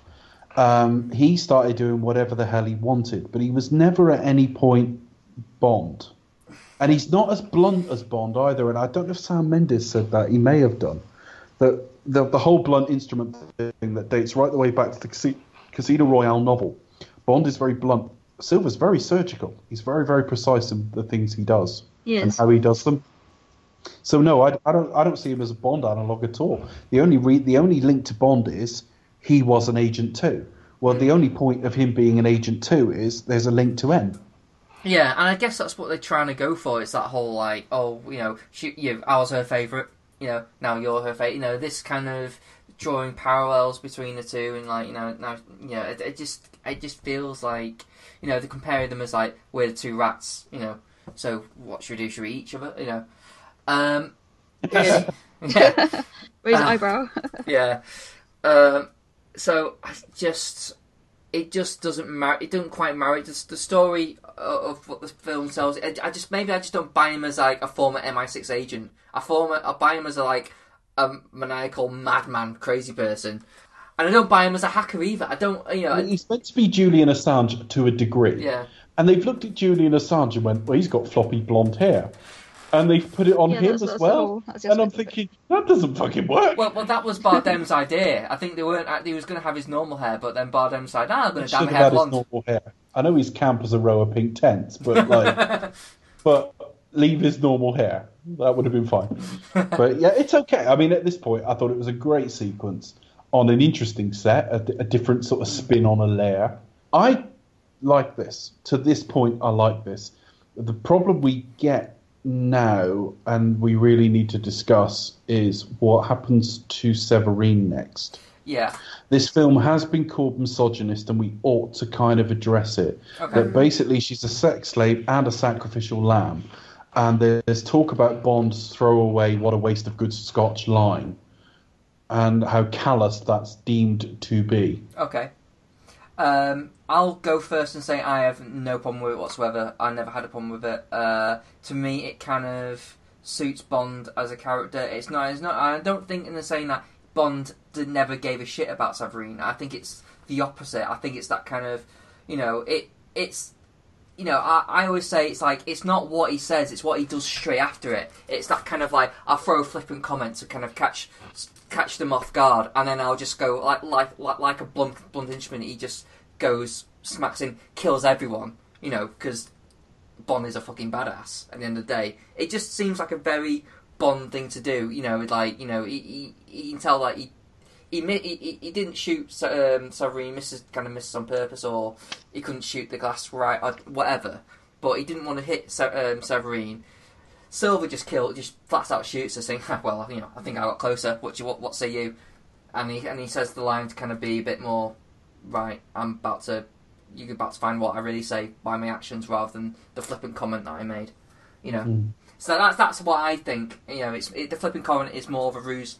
You know, it's a Bond's thing to do, but it's it's more for like, you know, I'll I'll it, I'll show I'm not I'm not hurting, uh, but I'm gonna kick your ass now. You know that kind of thing. So, So, Becca, the, the treatment of both Severine and Skyfall more widely misogynist? Um, yeah. um, no, it's just it doesn't kind of fit like in this day and age really. I mean, it's the first time we kind of see it in Craig's kind of era. Um, because so far all the women so far have actually meant something. Um, even go back to Stephanie Sigman and Megan, she, you know, she's kind of blink and you miss it, but she doesn't die or anything like that. Um, but yeah, I, not the treatment of Severine doesn't really sit well with me. Um, but I just think it just it adds up to the whole you know tragic nature of her character. Really, it kind of it fits in well like with the tone of the story and as a, you know as a as a um, as a coda to her story as a whole. But it just I do think it is a little bit misogynistic. But it, that's Bond, you know, in a nutshell. There it is. I genuinely don't know what to think of it. If, if I'm honest, I, I think the wider point about Skyfall in general that the women are all incompetent. Well, that's bullshit. Um, Judi Dench and uh, sorry, so M and Moneypenny. Uh, in their failings, they are their failings are both specific to very set circumstances, and they're understandable. And the scrutiny M is put under afterwards is very much part of the modern world in which she finds herself, more than she's just some clumsy failing woman. That's not the case at all. In terms of the treatment of Severine, I thought there was a certain bravery in presenting her as a former sex slave, child sex slave, because there are sort of uh, puritanical elements of the audience that that would put off immediately. Oh God, Bond's going to shag that, you know. And um, so I thought that was quite brave. I do think the whole shooting I think was unnecessary. I think there was a different set piece you could have done there. Uh, do I think Skyfall is particularly misogynistic? I am not the expert on that, and I'm not necessarily the most reliable opinion, but I tend to think not. but I'm a little bit uncomfortable with where Sever- how Severine I, ends. I, I think it's more to do with like how everything else, you know, had she had uh let's just say a more fulfilling role and this happened after this you kind of get a bit more engaged with what her she? character. It, what, it, what? So if she'd had like Vesper screen time, Not maybe not quite that much, but you know what I mean. Something that's a little bit more like fulfilling that makes you oh, I kind of like get, get you a little bit more attached to her, get let, let you know a little bit more her as a person, just a little bit more time. It makes you think, uh, all right, she's going to be like in, in this quite a bit. Oh no, she's not, and that and, I think it's more used as not necessarily um, as a dismissive way, but in a kind of it's. I think it's more used in a, in a way that you're meant to like dislike Silva. You know, it's like a oh, this guy's clearly twisted. You know, and and it's meant to be like a oh crap, you know, the Bond girl's just got killed. You know, um, so I think there's there's elements of that. I think the problems have and in laid. and in the film's defence, they haven't crowbarred in another woman for him to shag at the Yeah. end. yeah, They leave No. it there. So I, Yeah. I do have some issues with it, and I think it is a waste of the material they have there. But at the same time, I've watched countless Bond films where they've sort of dragged the woman through scene after scene after scene to get her to the end of the film to shag Bond, and half the stuff she was in was unnecessary. And I think, well, she's not going to be relevant to the story. Do you need you need to get into Silva somehow? This is all just about passing muster for me. yeah. Maybe maybe they introduced her earlier on. Like, you know, as, as and maybe she has played a bit more role earlier on. Then you got to this point in the film. You know, mm. may, maybe that would have worked out better. Yeah. Possibly. Yeah. One scene, he spots a vulnerability, he shags her, and then she's killed. Yeah, that's a bit for the for the quote unquote main Bond girl. And a lot of people say, well, M's the main Bond girl in this, but M's not a Bond girl. Let's not be silly. Uh, but in terms of, in terms of romantic interest in this film, she she is the, the the sort of main one. And yeah, it's a little bit wasted. But then we get then we uh, then we go all Dark Knight. Does uh does does does uh, Daniel Craig start doing where was she? Where's the sugar? Yeah, he says. Uh, surely he must have friends. Rachel. um, um, yeah, they get him back to they get Silva back to MI6 and put him in a glass cage, and that, that's all. That's a bit Dark Knight, but He turns um, into Hannibal Lecter a little bit, doesn't he? I guess you could put it like. Yeah. Um, I don't know what I think of all of this stuff. Certainly, the underground MI6. It may, see, this is where It gets a bit you know, silly. s- Well, stylizing against what works. I mean, if, if I look at the world is not enough, they blew up a part of MI6 and they all disappeared to a castle in Scotland, which looked great. But I think is that what you? This makes more sense. Go underground in London. Hmm. Yeah. So this makes sense, but it doesn't look anywhere near as good. I don't know what I think of all of this, to be honest with you. I certainly think the film takes a bit of a nosedive after this point. I, it- I think this is where the plot. Yeah, for this- me, this is where it drops off a little bit. See, like, you get okay, you get introduced to this, uh, uh, you know, this really good villain. You know, it's like, oh, I wonder what his plot is, and because so far he's playing a game, he's like, you know, revealing stuff, and you realise his his plot's kind of a little bit um, plot holy to say the least. And what his his main basically his main goal is to kill them. It's like, well, Yeah. what's why? Given the fact that his ability to blow up MI6, why couldn't he? If that's all he wanted to do, No, he wants to. He wants. He wants M to acknowledge him and to be looking her in the eye when he kills her. right? Okay, so why? So he he can't he can't just blow MI6 up while he's sat in you know Yeah, yeah. Far East somewhere. well, he's, well, well, well, he, was perfectly Well, he wanting to like. can, but that's not that's not the plan. He was perfectly wanting In to fact, shoot himself he, as well. he, very, he very nearly did it at the hearing, but he just got momentarily a little bit emotionally overwhelmed. yeah, so basically the whole thing is to kind of like to get him to be in London to shoot M, essentially. Kind of, I guess. It's a bit, it's all a bit convenient. This, you know, the tube train. It's like, uh, really? Uh, Yeah. I mean, you got. I mean, he got away, and Bond was chasing him, and you think, well, they had to catch you leaving. I mean, what if Bond hadn't been there? It just, yeah. And, and and you know exactly the same time that train's supposed to come there and all that stuff. no, he uh, presses a button to get it to do that. I think, but it, Yeah. it that's neither here nor there. It's the fact that not only will you know exactly where they go, their ex- your exact escape route. I mean, what if they stick you in a different cell other side of the building? Yeah. You're just like, oh, different Too convenient. And, how- and how, how did he kill the guards as well? It's like he was, you know, with what? I mean, they were armed as well. So how did he? Maybe they're inside men. You don't know. You know, it's Oh, well, what, what, what? And they killed themselves. They just dropped down dead. They just dropped. you know. well, no, uh, no, but they kind of, you know, yeah, inside insiders, you know, pretending. But I it's tomato ketchup, really. Bond runs in, he goes, "Can you smell daddies?" And, and, and, and, and, and you've got, I've got to admit, Silva's like nice little plug and play hack. Like you know, I'll plug my computer in and just like that instantly just hacks everything. You know, it's just you know. Wait, it's like Idiot's Guide to Hacking. And it's like, well, most would you plug it in these days? Yeah, it's it's all a bit shit. Mm, Moves along all right, and, and the basic principle of he gets there as a bit of a setup in order to get out a certain way. Fair enough, but it's like It's bit- bit it coincides with her hearing, which he's already got a plan to take account of, and all of that's, and we know public figures don't always to even turn up at these hearings, No, Um, so it's all really contrived from this point. Was very contrived, and it's all just a big setup. Um, but you got you got that guy when when the um when chasing Silva on the tube.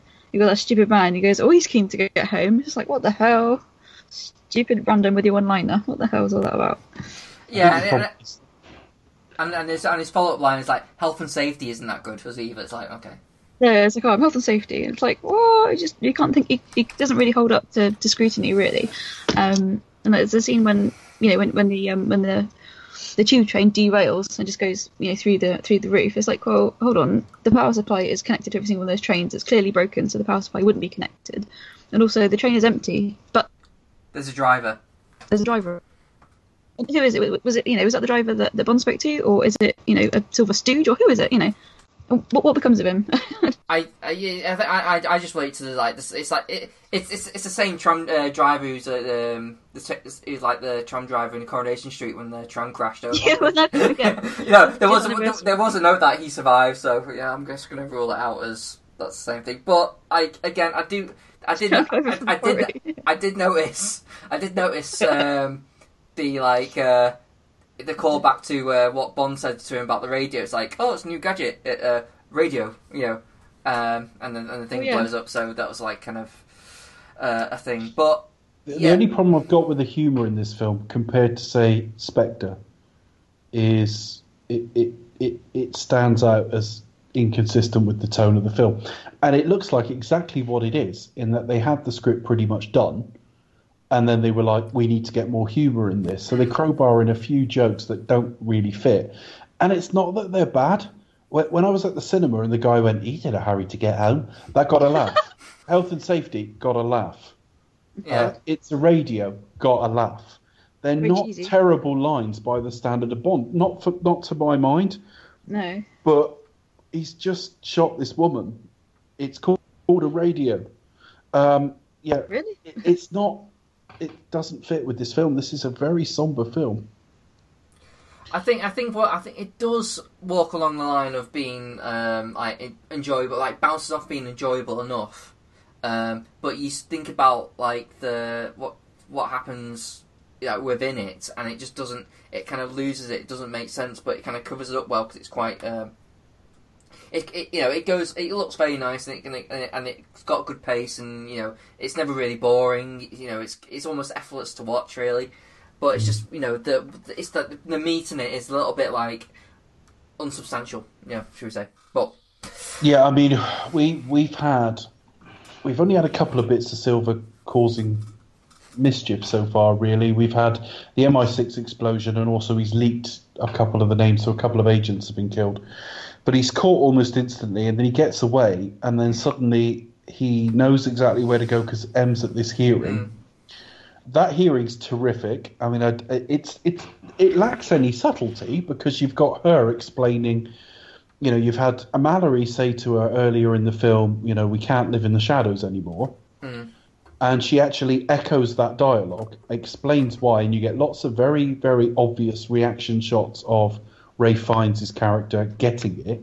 Well, I sound like I'm knocking it there. Well, I'm not. How else would you do it? I mean, it, it, that's exactly what you're supposed to show us. Exactly. But I thought the poem was perfectly timed. It fits with the film, and again, it's layered. In the, it's like looking at the Fighting Temeraire. If you don't know what it is or what it's there for, doesn't matter. It's just a scene with Q and M. If you don't understand that or don't really bother listening to what she's saying, it's just a bit of poetic mm. defiance at a hearing that she's just been slaughtered at, and it's a nice accompaniment to Bond sprinting to get there in time. And again, it fits So- in with the whole with the whole uh, method of you know being being relevant and perhaps being not as, as great as it once was, but still being very relevant and very important. That's perfect for the theme of the film. But what I'm saying is, if you got none of that, then fine. It's just doesn't make a nice, difference. It's just a nice little poem. It's a nice accompaniment. It's a nice little um, part. The whole scene itself is a nice little part for like characters get to get it. Like uh, you show, you actually see Mallory kind of like you know s- stick up for M uh, a bit more. So that she goes like, well, in the sake of variety, wouldn't it be nice to hear from the witness and go kind of like, well, Mm. let's uh, you know, and you get that kind of like nod and say, well, thanks, you know. Yeah, thanks for that. And also when in the shootout part, you know, you kind of have with M- Mallory's kind of like took a bullet for essentially for M Yeah, and uh, you have him kind of like like uh, in the corner, kind of managed to get hold of a gun. Bond's at the other side, and he kind of like he, he gets an idea. He points the gun kind of at Mallory, kind of winks at him, and shoots the uh, the the thing. That kind of like thing is like, don't worry, I'm not. that, that that little kind of like little character sort of break. The kind of thing, yeah, they're kind of all right with each other now, even though it's it's in just little seconds, but they're kind of like, you know, it. on the it same page. Yeah, it works. It works really well. You know, so yeah, just uh, that, that's that's the things I kind of really like about it. I like the scene, and again, it's that economy of movement. We we haven't had a great deal. Of, I liked all the pre-title action and everything. Wasn't so fond of the the Shanghai stuff, action-wise. I mean, yeah, but Bond walking straight in, firing, and it's a gun, not a machine gun. It's a pistol, so it's not all Brosnan style. Shoot him Um, up. I like that. It's just he's straight there and he's straight onto it, you know, and he's totally back, and he's he's winking at Mallory, not just to say, um, "Don't worry, I got a plan," but it's also a "Don't worry," because bear in mind, Mallory was there watching him do these tests where he can't hit a fucking barn door. No, So it's also that wink to say, "Don't worry, I'm me again," and then they get out and head for the DB5. Bonnie Scotland. Uh, she actually says it is dropped in dialogue. She says to him, "Just us, no one else." She's basically said, "Like I've created this problem. We'll we'll go somewhere private and sort this out." I don't think that necessarily mitigates it because she is the head of the security services, and frankly, um, why would she do that? Getting away from London, fine, but what? Why necessarily a false trail? But at least it's covered in dialogue to say, um, right, we're going to go somewhere where it's just us. We have the home ground territory, and he can't hurt anyone else. If it's M he wants, um, we can get him to M, but it will just be her and Bond. I think apart from because like with Bond all the way through the films, it's always been about you know very much a personal vendetta. I think apart from probably maybe in Spectre, where it is the most personal of vendettas, um, this is probably about as personal as it gets for, in, in terms of this film as well, because it's literally just between Bond, Silva, and M, nobody else. But it's pretty personal that she says that, and they do it stylishly too in the DB5, making a welcome return. Welcome. I, I'm quite pleased to see it in this film. I was like, you know, 50th anniversary movie. Let's get the DB5 in there. Let's do it. Hmm, this is probably the thing I hate about most about the film. This is what I don't like about Spectre. They do shoehorn it in there, and that really pissed me off.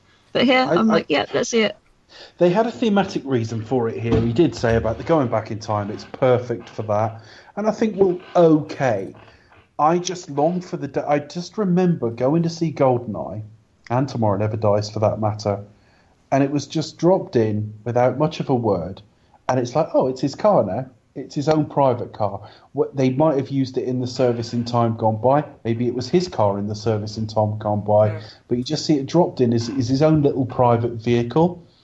I didn't hate it in the way that Chris did. I still don't think this this is a patch on Die Another Day for like fucking throwing in ridiculous amounts of references. Oh, that's awful. That's ridiculous. it just isn't. Jesus. It just isn't. You know, if you want to put the DB5 in, fine, and they use it, okay. They destroy it moments later. Was it you know. welcome? No, just because we're seeing too much of it now. It's like since 1995, We've had it in the first two Brosnan films. You kind of see it on satellite in the third one, but I won't count that. You've got it in Casino Royale. You've got it here. You've got it in Spectre. That's five of the last eight films. And before that, we hadn't seen it for 30 years. it, it's just how it's just rammed down your throat. I, I, it's, I'm fine with it being because I thought it's really, I thought it was really what nicely done in uh, Casino Royale, where it's just like, oh, he's got the old Aston Martin, and they're not doing away with all the kind of gadgets that. that Well, it's just an Aston Martin. yeah, it's And it's Yeah. like you can go, well, he's won a classic car. yeah, And, and by the way, it just doesn't, that- you know, it's a nice little nod that it used to be something in the series. yeah. It does, it just doesn't make sense, and also the whole, it's just the whole thing that he acknowledged the gadgets, and that's what kind of makes me like, oh, why have you fucking done that? It's kind of humour that kind of doesn't it, it it throws you off the film. It feels like something you would see in like a like a skit in comic relief. No, it You know- throws you off the film, Chris. I mean, I, I'm, I'm sort of half agreeing with you in that, like, stop rolling this fucking car out now because Yeah. you're fetishizing it. But at the same time, it throws you off the film. It, you find it much more jarring. I'm quite happy to go. Well, it's the anniversary film. If you're going to have an anniversary film, if you're going to have any nods into the film that is uh, to the fact that it is an anniversary, But this way, we're going to have anniversary film every two films. Every every two or three films is going to be. Oh, it's the it's the 60th anniversary. Let's let's No, no, I another-. No, I take your point. I take your point, but half a century is a fairly big one, to be fair. Yeah, Now, if you want to do something with that, they've done two things. Firstly, they delve back into the origins of Bond in terms of his childhood, and they've just gone, there's the DB5. And to be honest, apart from his him hovering his thumb over the ejector seat, I was all right with it. yeah. They, they they pull out the machine guns and use it in the thing, and, it's it. And it, and also there's the whole kind of like when the, it blows up, there's that kind of like, oh, it's personal now. You know, it's this kind of like, Yeah. and it's. I don't think Bond would give a shit. I don't think. I, I think that is purely there to kind of like for the fans to go like, oh no, not the Yeah, DB5. but I mean, uh, I mean, the literary just- Bond, the literary Bond, to be fair, fucking jerked off over his Bentley. it, it, it, it's just a bit too on the nose for me. I just it's it it and for a film that kind of like tries to be very serious and kind of like somber and, and like you know very much like a Christopher Nolan type thing where you know it tries to be yes I'm very arty but very like very look look look this stuff this is this the this is a much more higher standard than, than uh, your standard blockbuster even knowing all the plot holes and all the rest of it you know and then just to throw in this it just feels like huh what the fuck you know You got to remember, he's not just a filmmaker; he's a Bond fan too. I didn't hate it like you hate it. Yeah, I, yeah, I yeah. can't get excited over the DB5 because there's a couple of other Bond cars I prefer. You know, it's like, well, you know, my favourite film. Put the fucking DBS in. I love it. Wouldn't it, But- be, wouldn't it be great if it was like if the if if, it, if the garage door went up and it was a Lotus? No, a two CV. I would love it if it was the two CV. or or or Wet Nellie from The Spy Who Loved Me and the Editing Down the Thames with it giving her a crossbar. oh god! Or or if it was in canon, the, the push bike from from Never Never God. And, he, and, and she runs along the street while he goes. Uh, duh, uh, duh. Uh, So no, I was all right with the DB5. And, and the, bit, where- the bit where they arrive in Scotland is very pretty. I, I, you know, I can't get too excited over the look of this film, and it's way too London centric. I think, I think one of the things I was thinking about the other day is this film. This film series started off as a travel log. So it started off as you see Bond in some luxurious location. And then he orders a breakfast you've probably never had. Like he rings up and asks for green figs and this, that, and the other. And there's a bit of wish fulfillment in that. Now, as much as most people, sorry, there is more widespread travel these days, the series is still going to a lot of places most people never go. And I think it's still a fundamental element of the series, mm. even though it's not what it once was. And so putting the film so heavily in London does make it less exciting somehow yeah. particularly, you know, the first time we hear the Bond theme, they're driving through London at night. So I don't think you literally see a kebab shop, but it's got that kind of air to it. Um, but when they arrive in Scotland, that is beautiful, admittedly. I mean, like, I don't have actually a problem with with it 'cause it's like it's like a, a nice refreshing change. as well. It's fine. I actually, it's one of the things I don't have a problem with. Um, but so yeah, it's yeah, I, I, I get why, but it's, it's nice to it, it's nice to move out of London for the next film. Uh, I, I say that rolling my eyes a little bit because it's like, oh fuck's sake! London so we'll talk about it on the next one. I mean, yeah. I- it, again, it's one of those things that you've got to try something different with this series now and again. Otherwise, you end up with Tomorrow Never Dies every time out. Yeah, It, it's it's okay that Skyfall tries to do something different. How well it, it executes it, you can argue about. But the whole structure of this film is not that typical of a Bond film. Um, but it still feels like a Bond film to me, and so I'm kind of pleased with it. But as soon as they get to London, as soon as they get to Scotland, and the point about you weren't, you didn't come from money, Bond never confirmed that. That was just Vesper's supposition in the middle of hmm. making a lot of suggestions about what he is and where he's from. So we we never actually heard that he, we never actually had it confirmed he came from poverty. So this was okay. But we get there and we get Albert Finney, fantastic actor. I love Albert Finney, but the dialogue they give him is fucking dreadful. I mean, are you ready? I was ready before you were born. Really? You've put that in as dialogue. Honestly, I was born ready. Fuck off. um, um, all the preparing. I mean, it doesn't feel like Home Alone to me. It feels a lot more like Straw Dogs. But you know, the whole preparing and doing the nail bombs in, in the light switches and all the rest of it. It's a bit like they could have put the A Team music over that. you know, you know when they could hold up, really you know when they hold up in a garage with a few milk bottle tops and come out and they built a tank out of it. Um, uh, that is exactly. They should have put. The I'm, I'm, I'm just I'm just picturing Judi Dench putting on like a, an iron mask and getting a welder out. I'm just like, I know. and uh, and uh, yeah, and he goes there, and they've got no guns as well, which Yeah. made me laugh.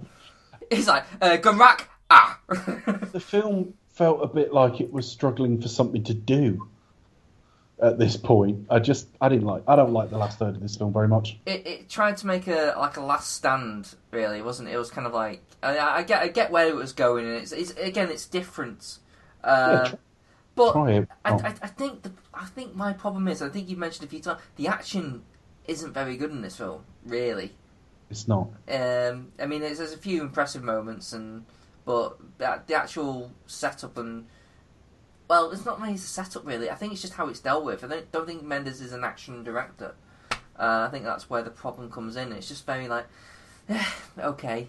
Um, I don't know what that means in reality though, because they've got a lot. They've got a ton of second. They've got a ton of second unit expertise here, and the pre-title stuff was all great in my opinion. yeah, So I, I don't really know. It's very difficult to have action before anyone turns up for you to fight, yeah, and when they do turn up to fight, it's more of a sort of siege thing anyway. I think it doesn't help the fact that you know on the good guy's side you have uh, an elderly woman and gentleman, you know, like and and one one guy can do all the shit, you know.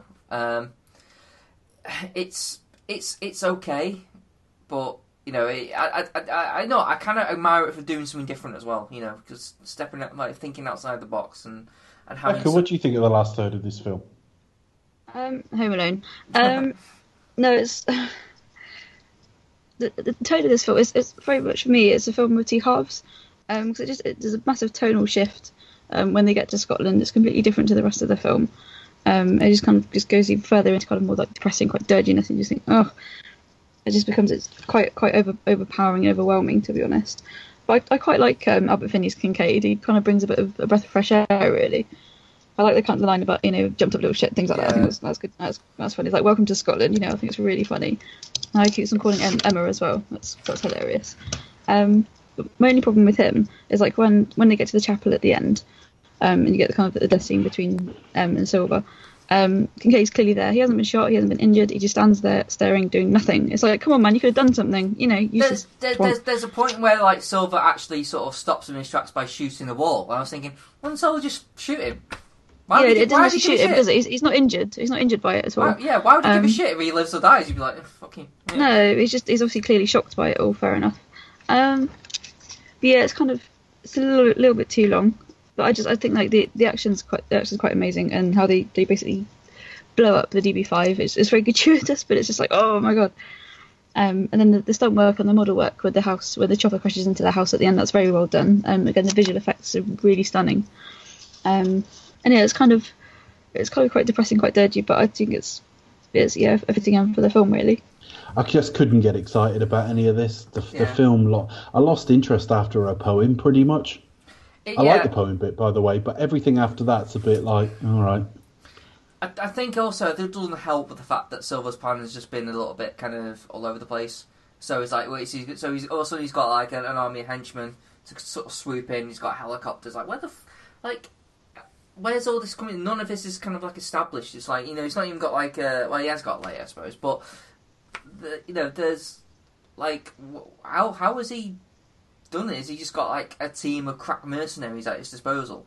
Like- we don't even know who they are. Yeah, it's just I don't understand, but it's not very well established. But uh, you know, um, but then again, okay, he's got an exploding helicopter, which you know I like. Um, you know, I'm very easily pleased.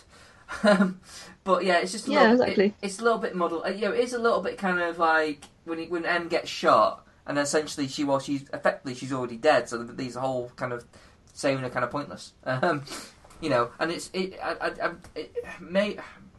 I don't know if it's interesting or I don't know if it's just a little bit confusing. But whole uh, Silva's whole like kind of like when he finally meets them, he's like a little bit like, "What have they done to you?" Oh, you know, it's just this kind of like, "Oh, I thought you wanted to kill her, mate." Just you know.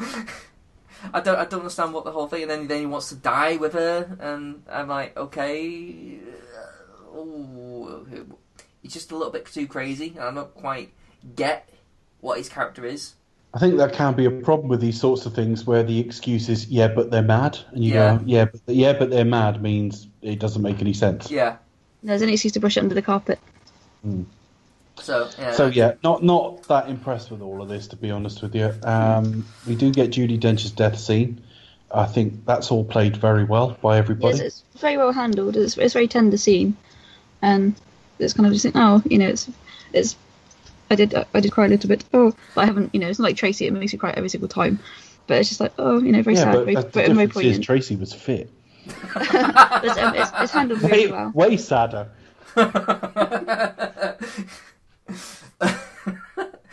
Tracy was a fitty. Uh, um, yeah, I mean, now, I, I mean, I, I, I mean, I wasn't, I wasn't impressed by uh, Bond's uh, kind of pull fight last rat standing.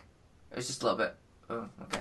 Again, I know, I know, it ties in with like their their first meet encounter, but um, it's just I don't know. I would have liked something like, oh, we got the point, or like, That would have um, been a bit very cheesy, doesn't it? I I think even even at the end where he comes in and he's like, um, oh, I've- I was I got into some deep water or something. It's very cheesy Roger-esque one-liner, which I mean, it's it's fine. I don't mind it, but it doesn't kind of really fit in. yeah. I And mean, considering I, you just had that, I, didn't I, you? I, Don't I, put a line there. I do like. no, exactly. I do like, however, Silva's reaction when he does get a knife in the back. He's like, he, he looks more annoyed. More he's like, oh. Yeah, it's Yeah. more irritated, doesn't he, rather than You know, angry or it, upset. it, it kind of reminds me of Alan Rickman when, like, when, when uh, in Robin Hood, Prince of Thieves, when Kevin Costner swings for the window, and he just like, he just looks like, oh, for God's sake, you know, Oh, it's is that it kind you of, again? Uh, yeah, that kind of thing. But it's, uh, that's like an interesting take. But um, yeah, um, but yeah, the few lines down, I thought, okay, you know, not as bad as uh, what's your hobby, Resurrection. That that's like the worst. And that's using the trailer as well. I, like- don't- this is why initially I think I, one of the reasons I put Spectre above this to start with. Whether it stayed there, we'll get to. But uh, none of the lines work in this at all. I think the film's pretty good, but any stab at humour, no, don't work. There were a few things like you know with like um, with Moneypenny at the beginning, you know when she's like you know when when she smashed the mirror, it's like I wasn't using that mirror uh, anyway, and she's like smashed it again. It's like I wasn't using that one either. That that kind of things I like, you know. That was all right. but Every yeah, but everything pre-title was brilliant. I Yeah. genuinely, you know, could have been made by a different filmmaker. To be quite honest with you. yeah, I don't dislike Sam Mendes at all, but like the, the quality pre and post title sequence is like slightly different. But yeah. but, so yeah, then, so M's dead. yeah, That's all done. Bond Yeah. gets a nice present of the bulldog that you just thought was so well trailed. yes. And it is bobbins because I, I was literally I spent the first few um, times watching the film not picking up on that. So I'm like, well, obviously it's not very well kind of established. You know, it's only like fairly recently. I thought, oh, that's a bulldog thing. Right, okay, well, surely that should make a bit more of a thing if you're going to make a big thing of it at the end. You know, but uh, yeah. So yeah, we, we find out that uh, Eve decides to stay at her job as a, a receptionist to the new M, who uh, we, we are aching to find out who it is. You'll, you'll never guess. You'll never Yeah. guess in this movie. It's. Robert Brown. He's back. Back from the dead. um, yeah. Um, I once uh, the, I could tell I was nitpicking badly because I like the new office and everything else, same as the old office sort of thing. But there's only one door. and That pissed me off. Yeah, what's up with that? It's meant to be a fucking double door, isn't it? Uh, It's just the one. Damn it. Yeah. A double So O for a double O. Yeah, but I love that sequence back in there. He plays down the fact he's been hurt, you know, because he's never been in the field before, which we know isn't true. Ready to get back to work on a sort of for your Yeah. eyes only kind of thing. With with pleasure, M. With pleasure. Yeah. Love it. I love Just- that. I, yeah, I, I like. I'm, I was actually excited for um, Ralph Fiennes. M. It was like, oh, he's, he looks like a, a perfect, like almost like a classic take on M coming back. And you got the Mm. Well, office. basically, basically anything that reminds me of Bernard Lee, I'm Yeah. gonna like. It's like no nonsense. Like, uh, like oh, it's like oh, shaking off his injury, going oh well, you know this whole thing. No, no matter. Anyway, lots to be done. You know, and it's very much like authoritative, kind of like no nonsense. You know, let's get let's get to it, 007. And I'm like, yeah, yeah, I really can't Yep. wait to see next film. See what they see what they take off. It's like yes, Bond, Bond is officially back, and then we get the gun barrel where it shouldn't be, but we get the gun barrel again. Yeah, where he comes out and like breaks into the robot or something. Yeah. That's, that turn is weird. It's really robotic. But hey, it's the gun barrel. Yeah, I, I, I, yeah, years. yeah, fifty. It, And it um, looks like a slightly different um, gun barrel as well. And doesn't he wear like a, a grey suit or something instead of like a black suit? It's I slightly think so. different. I think so. Well, they, they do vary anyway. They don't all wear tuxes. No, but it, it Uh, looks stylish. It's very sort of very quick. It's very punctury, but it's very stylish. Uh, it, it's quite similar to the Spectre one, but the Spectre one's a bit better. It's a bit less um, Yeah. stiff. But um, yeah, so that was Skyfall. Becca, Yeah. have you got any fun facts for us? Yes, I do. It's party time! Come on, Cole, check back.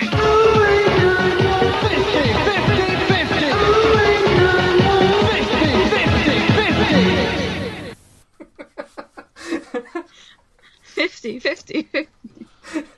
okay, so whatever you do, don't call that number. you can't be held responsible for any shooting phone bills or any rocketing phone bills. But no, I've got a couple of fun facts about Skyfall this week for you people.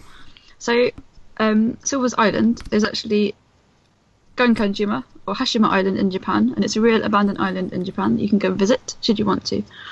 Um, fact, fact number two Judi Dench has more screen time in this film as M than Desmond Llewellyn as Q in any of his movies. Is that what you mean in total? In total, yes. So you, you, you see a so if you add up more all of, this the film Q's than expe- it, all of the Q appearances, Judi Dench does more in this one film.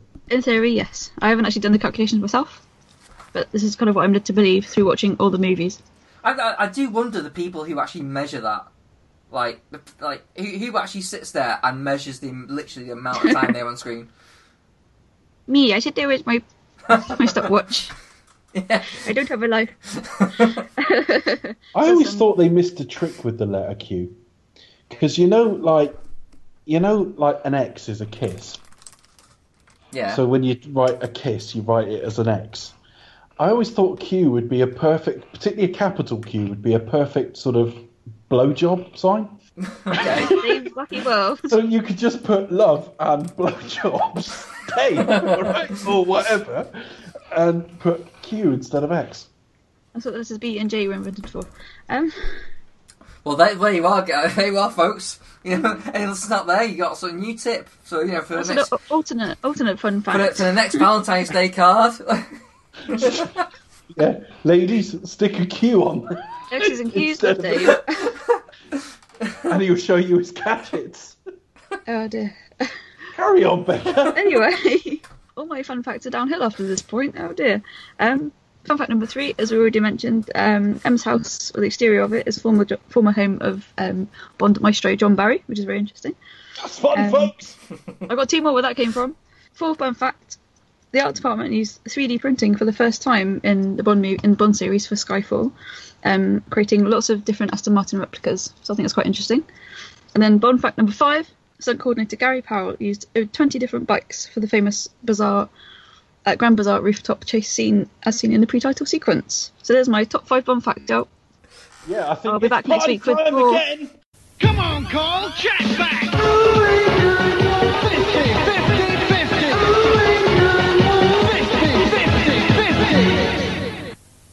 50, 50, 50. 50, 50, 50. Just also because there's um there's a local taxi firm who's also num- whose number also happens to be 50, 50, 50, so that's quite amusing. Yeah, the phone's got a different- Oh. They're offering a party time. I might put them onto our podcast. If you listen to this? 50, 50, 50. Yeah. Oh Jesus! But yeah, whatever you do, don't give that number a call. Um, you'll it may not be it may ob- be obsolete. And we don't be responsible by any skyrocketing phone bills. if you're dumb enough to call that number, you're a twat anyway. So we don't care. we put a silly little fucking jingle on because we have no musical talent whatsoever, so we couldn't make our own up. So we copied a chat line thing off YouTube from the fucking early 90s, and you've gone, oh, I think I'll call that. See if Becca's got any more facts. Get everything you fucking deserve. Someone bringing up to ask Becca where the fucking water in Bolivia's gone. They're joking. Where's it gone? It's still got none left. Unless it's out of mo- unless it's out of morbid cur- curiosity to see if it still works or something. But you know, Yeah, part of me wants Yeah, to well, dial if it, that part of me's like no. well, you know, the chances are, if it is still connected, it will cost you like a few pence.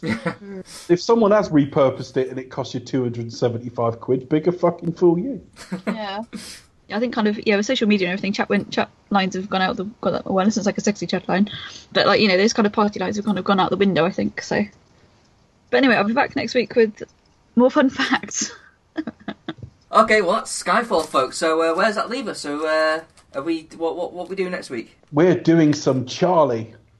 yeah, we've got um, Charlie Brigden And from when we Films on finish with that, we'll have a bit of a dance. and we're going to have Charlie Brigden on the show.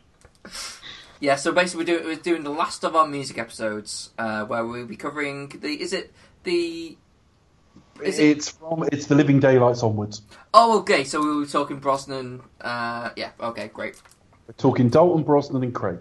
yeah and then after that we're doing is it Spectre The commentary review, the the reviewmentary. Yes. Yeah, mashing up review and Uh, commentary. and then we're going to rank all of the Bond films now, including Spectre. yeah uh, which we, I, I've I've I've made my list I've made my list I've list made mine. It's final. Um, it might change. It, I, I think I might have to watch a few Bond films just to kind of like, you know. Uh, okay, so we're doing the rankings episode in September, folks. We've got to give Chris three months to watch all the films.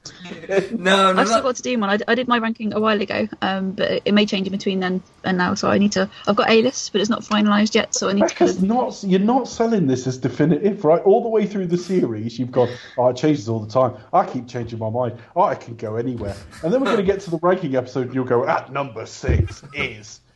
we go, well, that's bollocks. You'll change it tomorrow. You've got, you've got to be a bit more declarative about this, Becca. This is my fucking list. I will. I'm going to finalise it, and it will And be the ultimate right. list. It By will the time be you hear it will be it'll laminated, so therefore it It can't. will be laminated. You can Laminate stick it on your so wall. It can't change. yeah. No, but no. By the time you hear it, it will be my definitive list, and you can, if you want, you can copy and paste it, print it out, shove it on your wall, hang it on your fridge, do what you want with it. Becca, I'll give you a ten if you put Octopussy at uh, number one.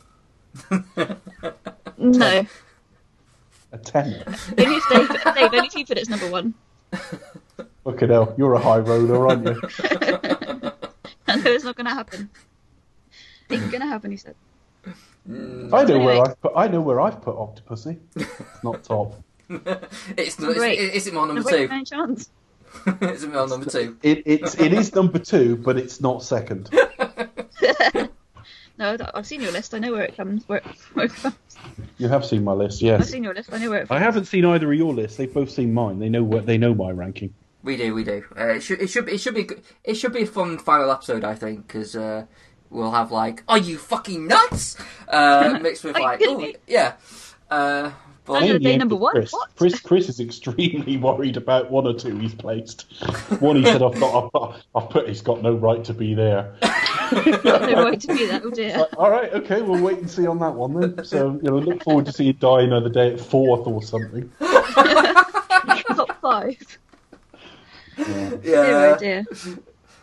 He laughed a bit that could, like- knowingly there, didn't he? in, a, in a bit, Octopussy number number ten. Uh, no, yeah, no, no, no. It's, trust me, it's, it's nowhere near that bad. But yeah, there's a few uh, surprising uh, things. I'm I'm gonna have to uh, watch just a few key films that I'm unsure about to find out if I'm if I prefer them over one or the other. So that, that's what I mean by have to watch a few. But What he means is he's, he's going to go and watch, like, The Dreamers, just as wider reading for Casino Royale. and after he's finished, he's gone, yeah, I'm perfectly satisfied. Casino Royale's in my top I'm five." very satisfied. and on that note, uh, So anyway, where can you be found note. on social media, people? Uh, you can find me on Twitter at Cinematronics. Uh, you can also find uh, this podcast on my website, cinematronics.co.uk, uh, where you can also find uh, other podcasts which I do, uh, Cinematronics podcast, and uh, hopefully the Action Junkies will be coming back with uh, new episodes soon. So, yes, uh, subscribe, listen, check it out. You can find me at the Pastor Kid 1976 on Twitter. And you can find me at Twitter at RVMovies. But more importantly, you can find us at Twitter on at Expected to Talk on Facebook.com slash Expected to Talk. Also, you can email us expected to talk at gmail.com. And you can also find us on YouTube, folks. We do put the episodes and teasers for the episodes up there. Yes, definitely. So, yeah, well, this is kind of like we're coming to the end. We're only, what, three episodes left?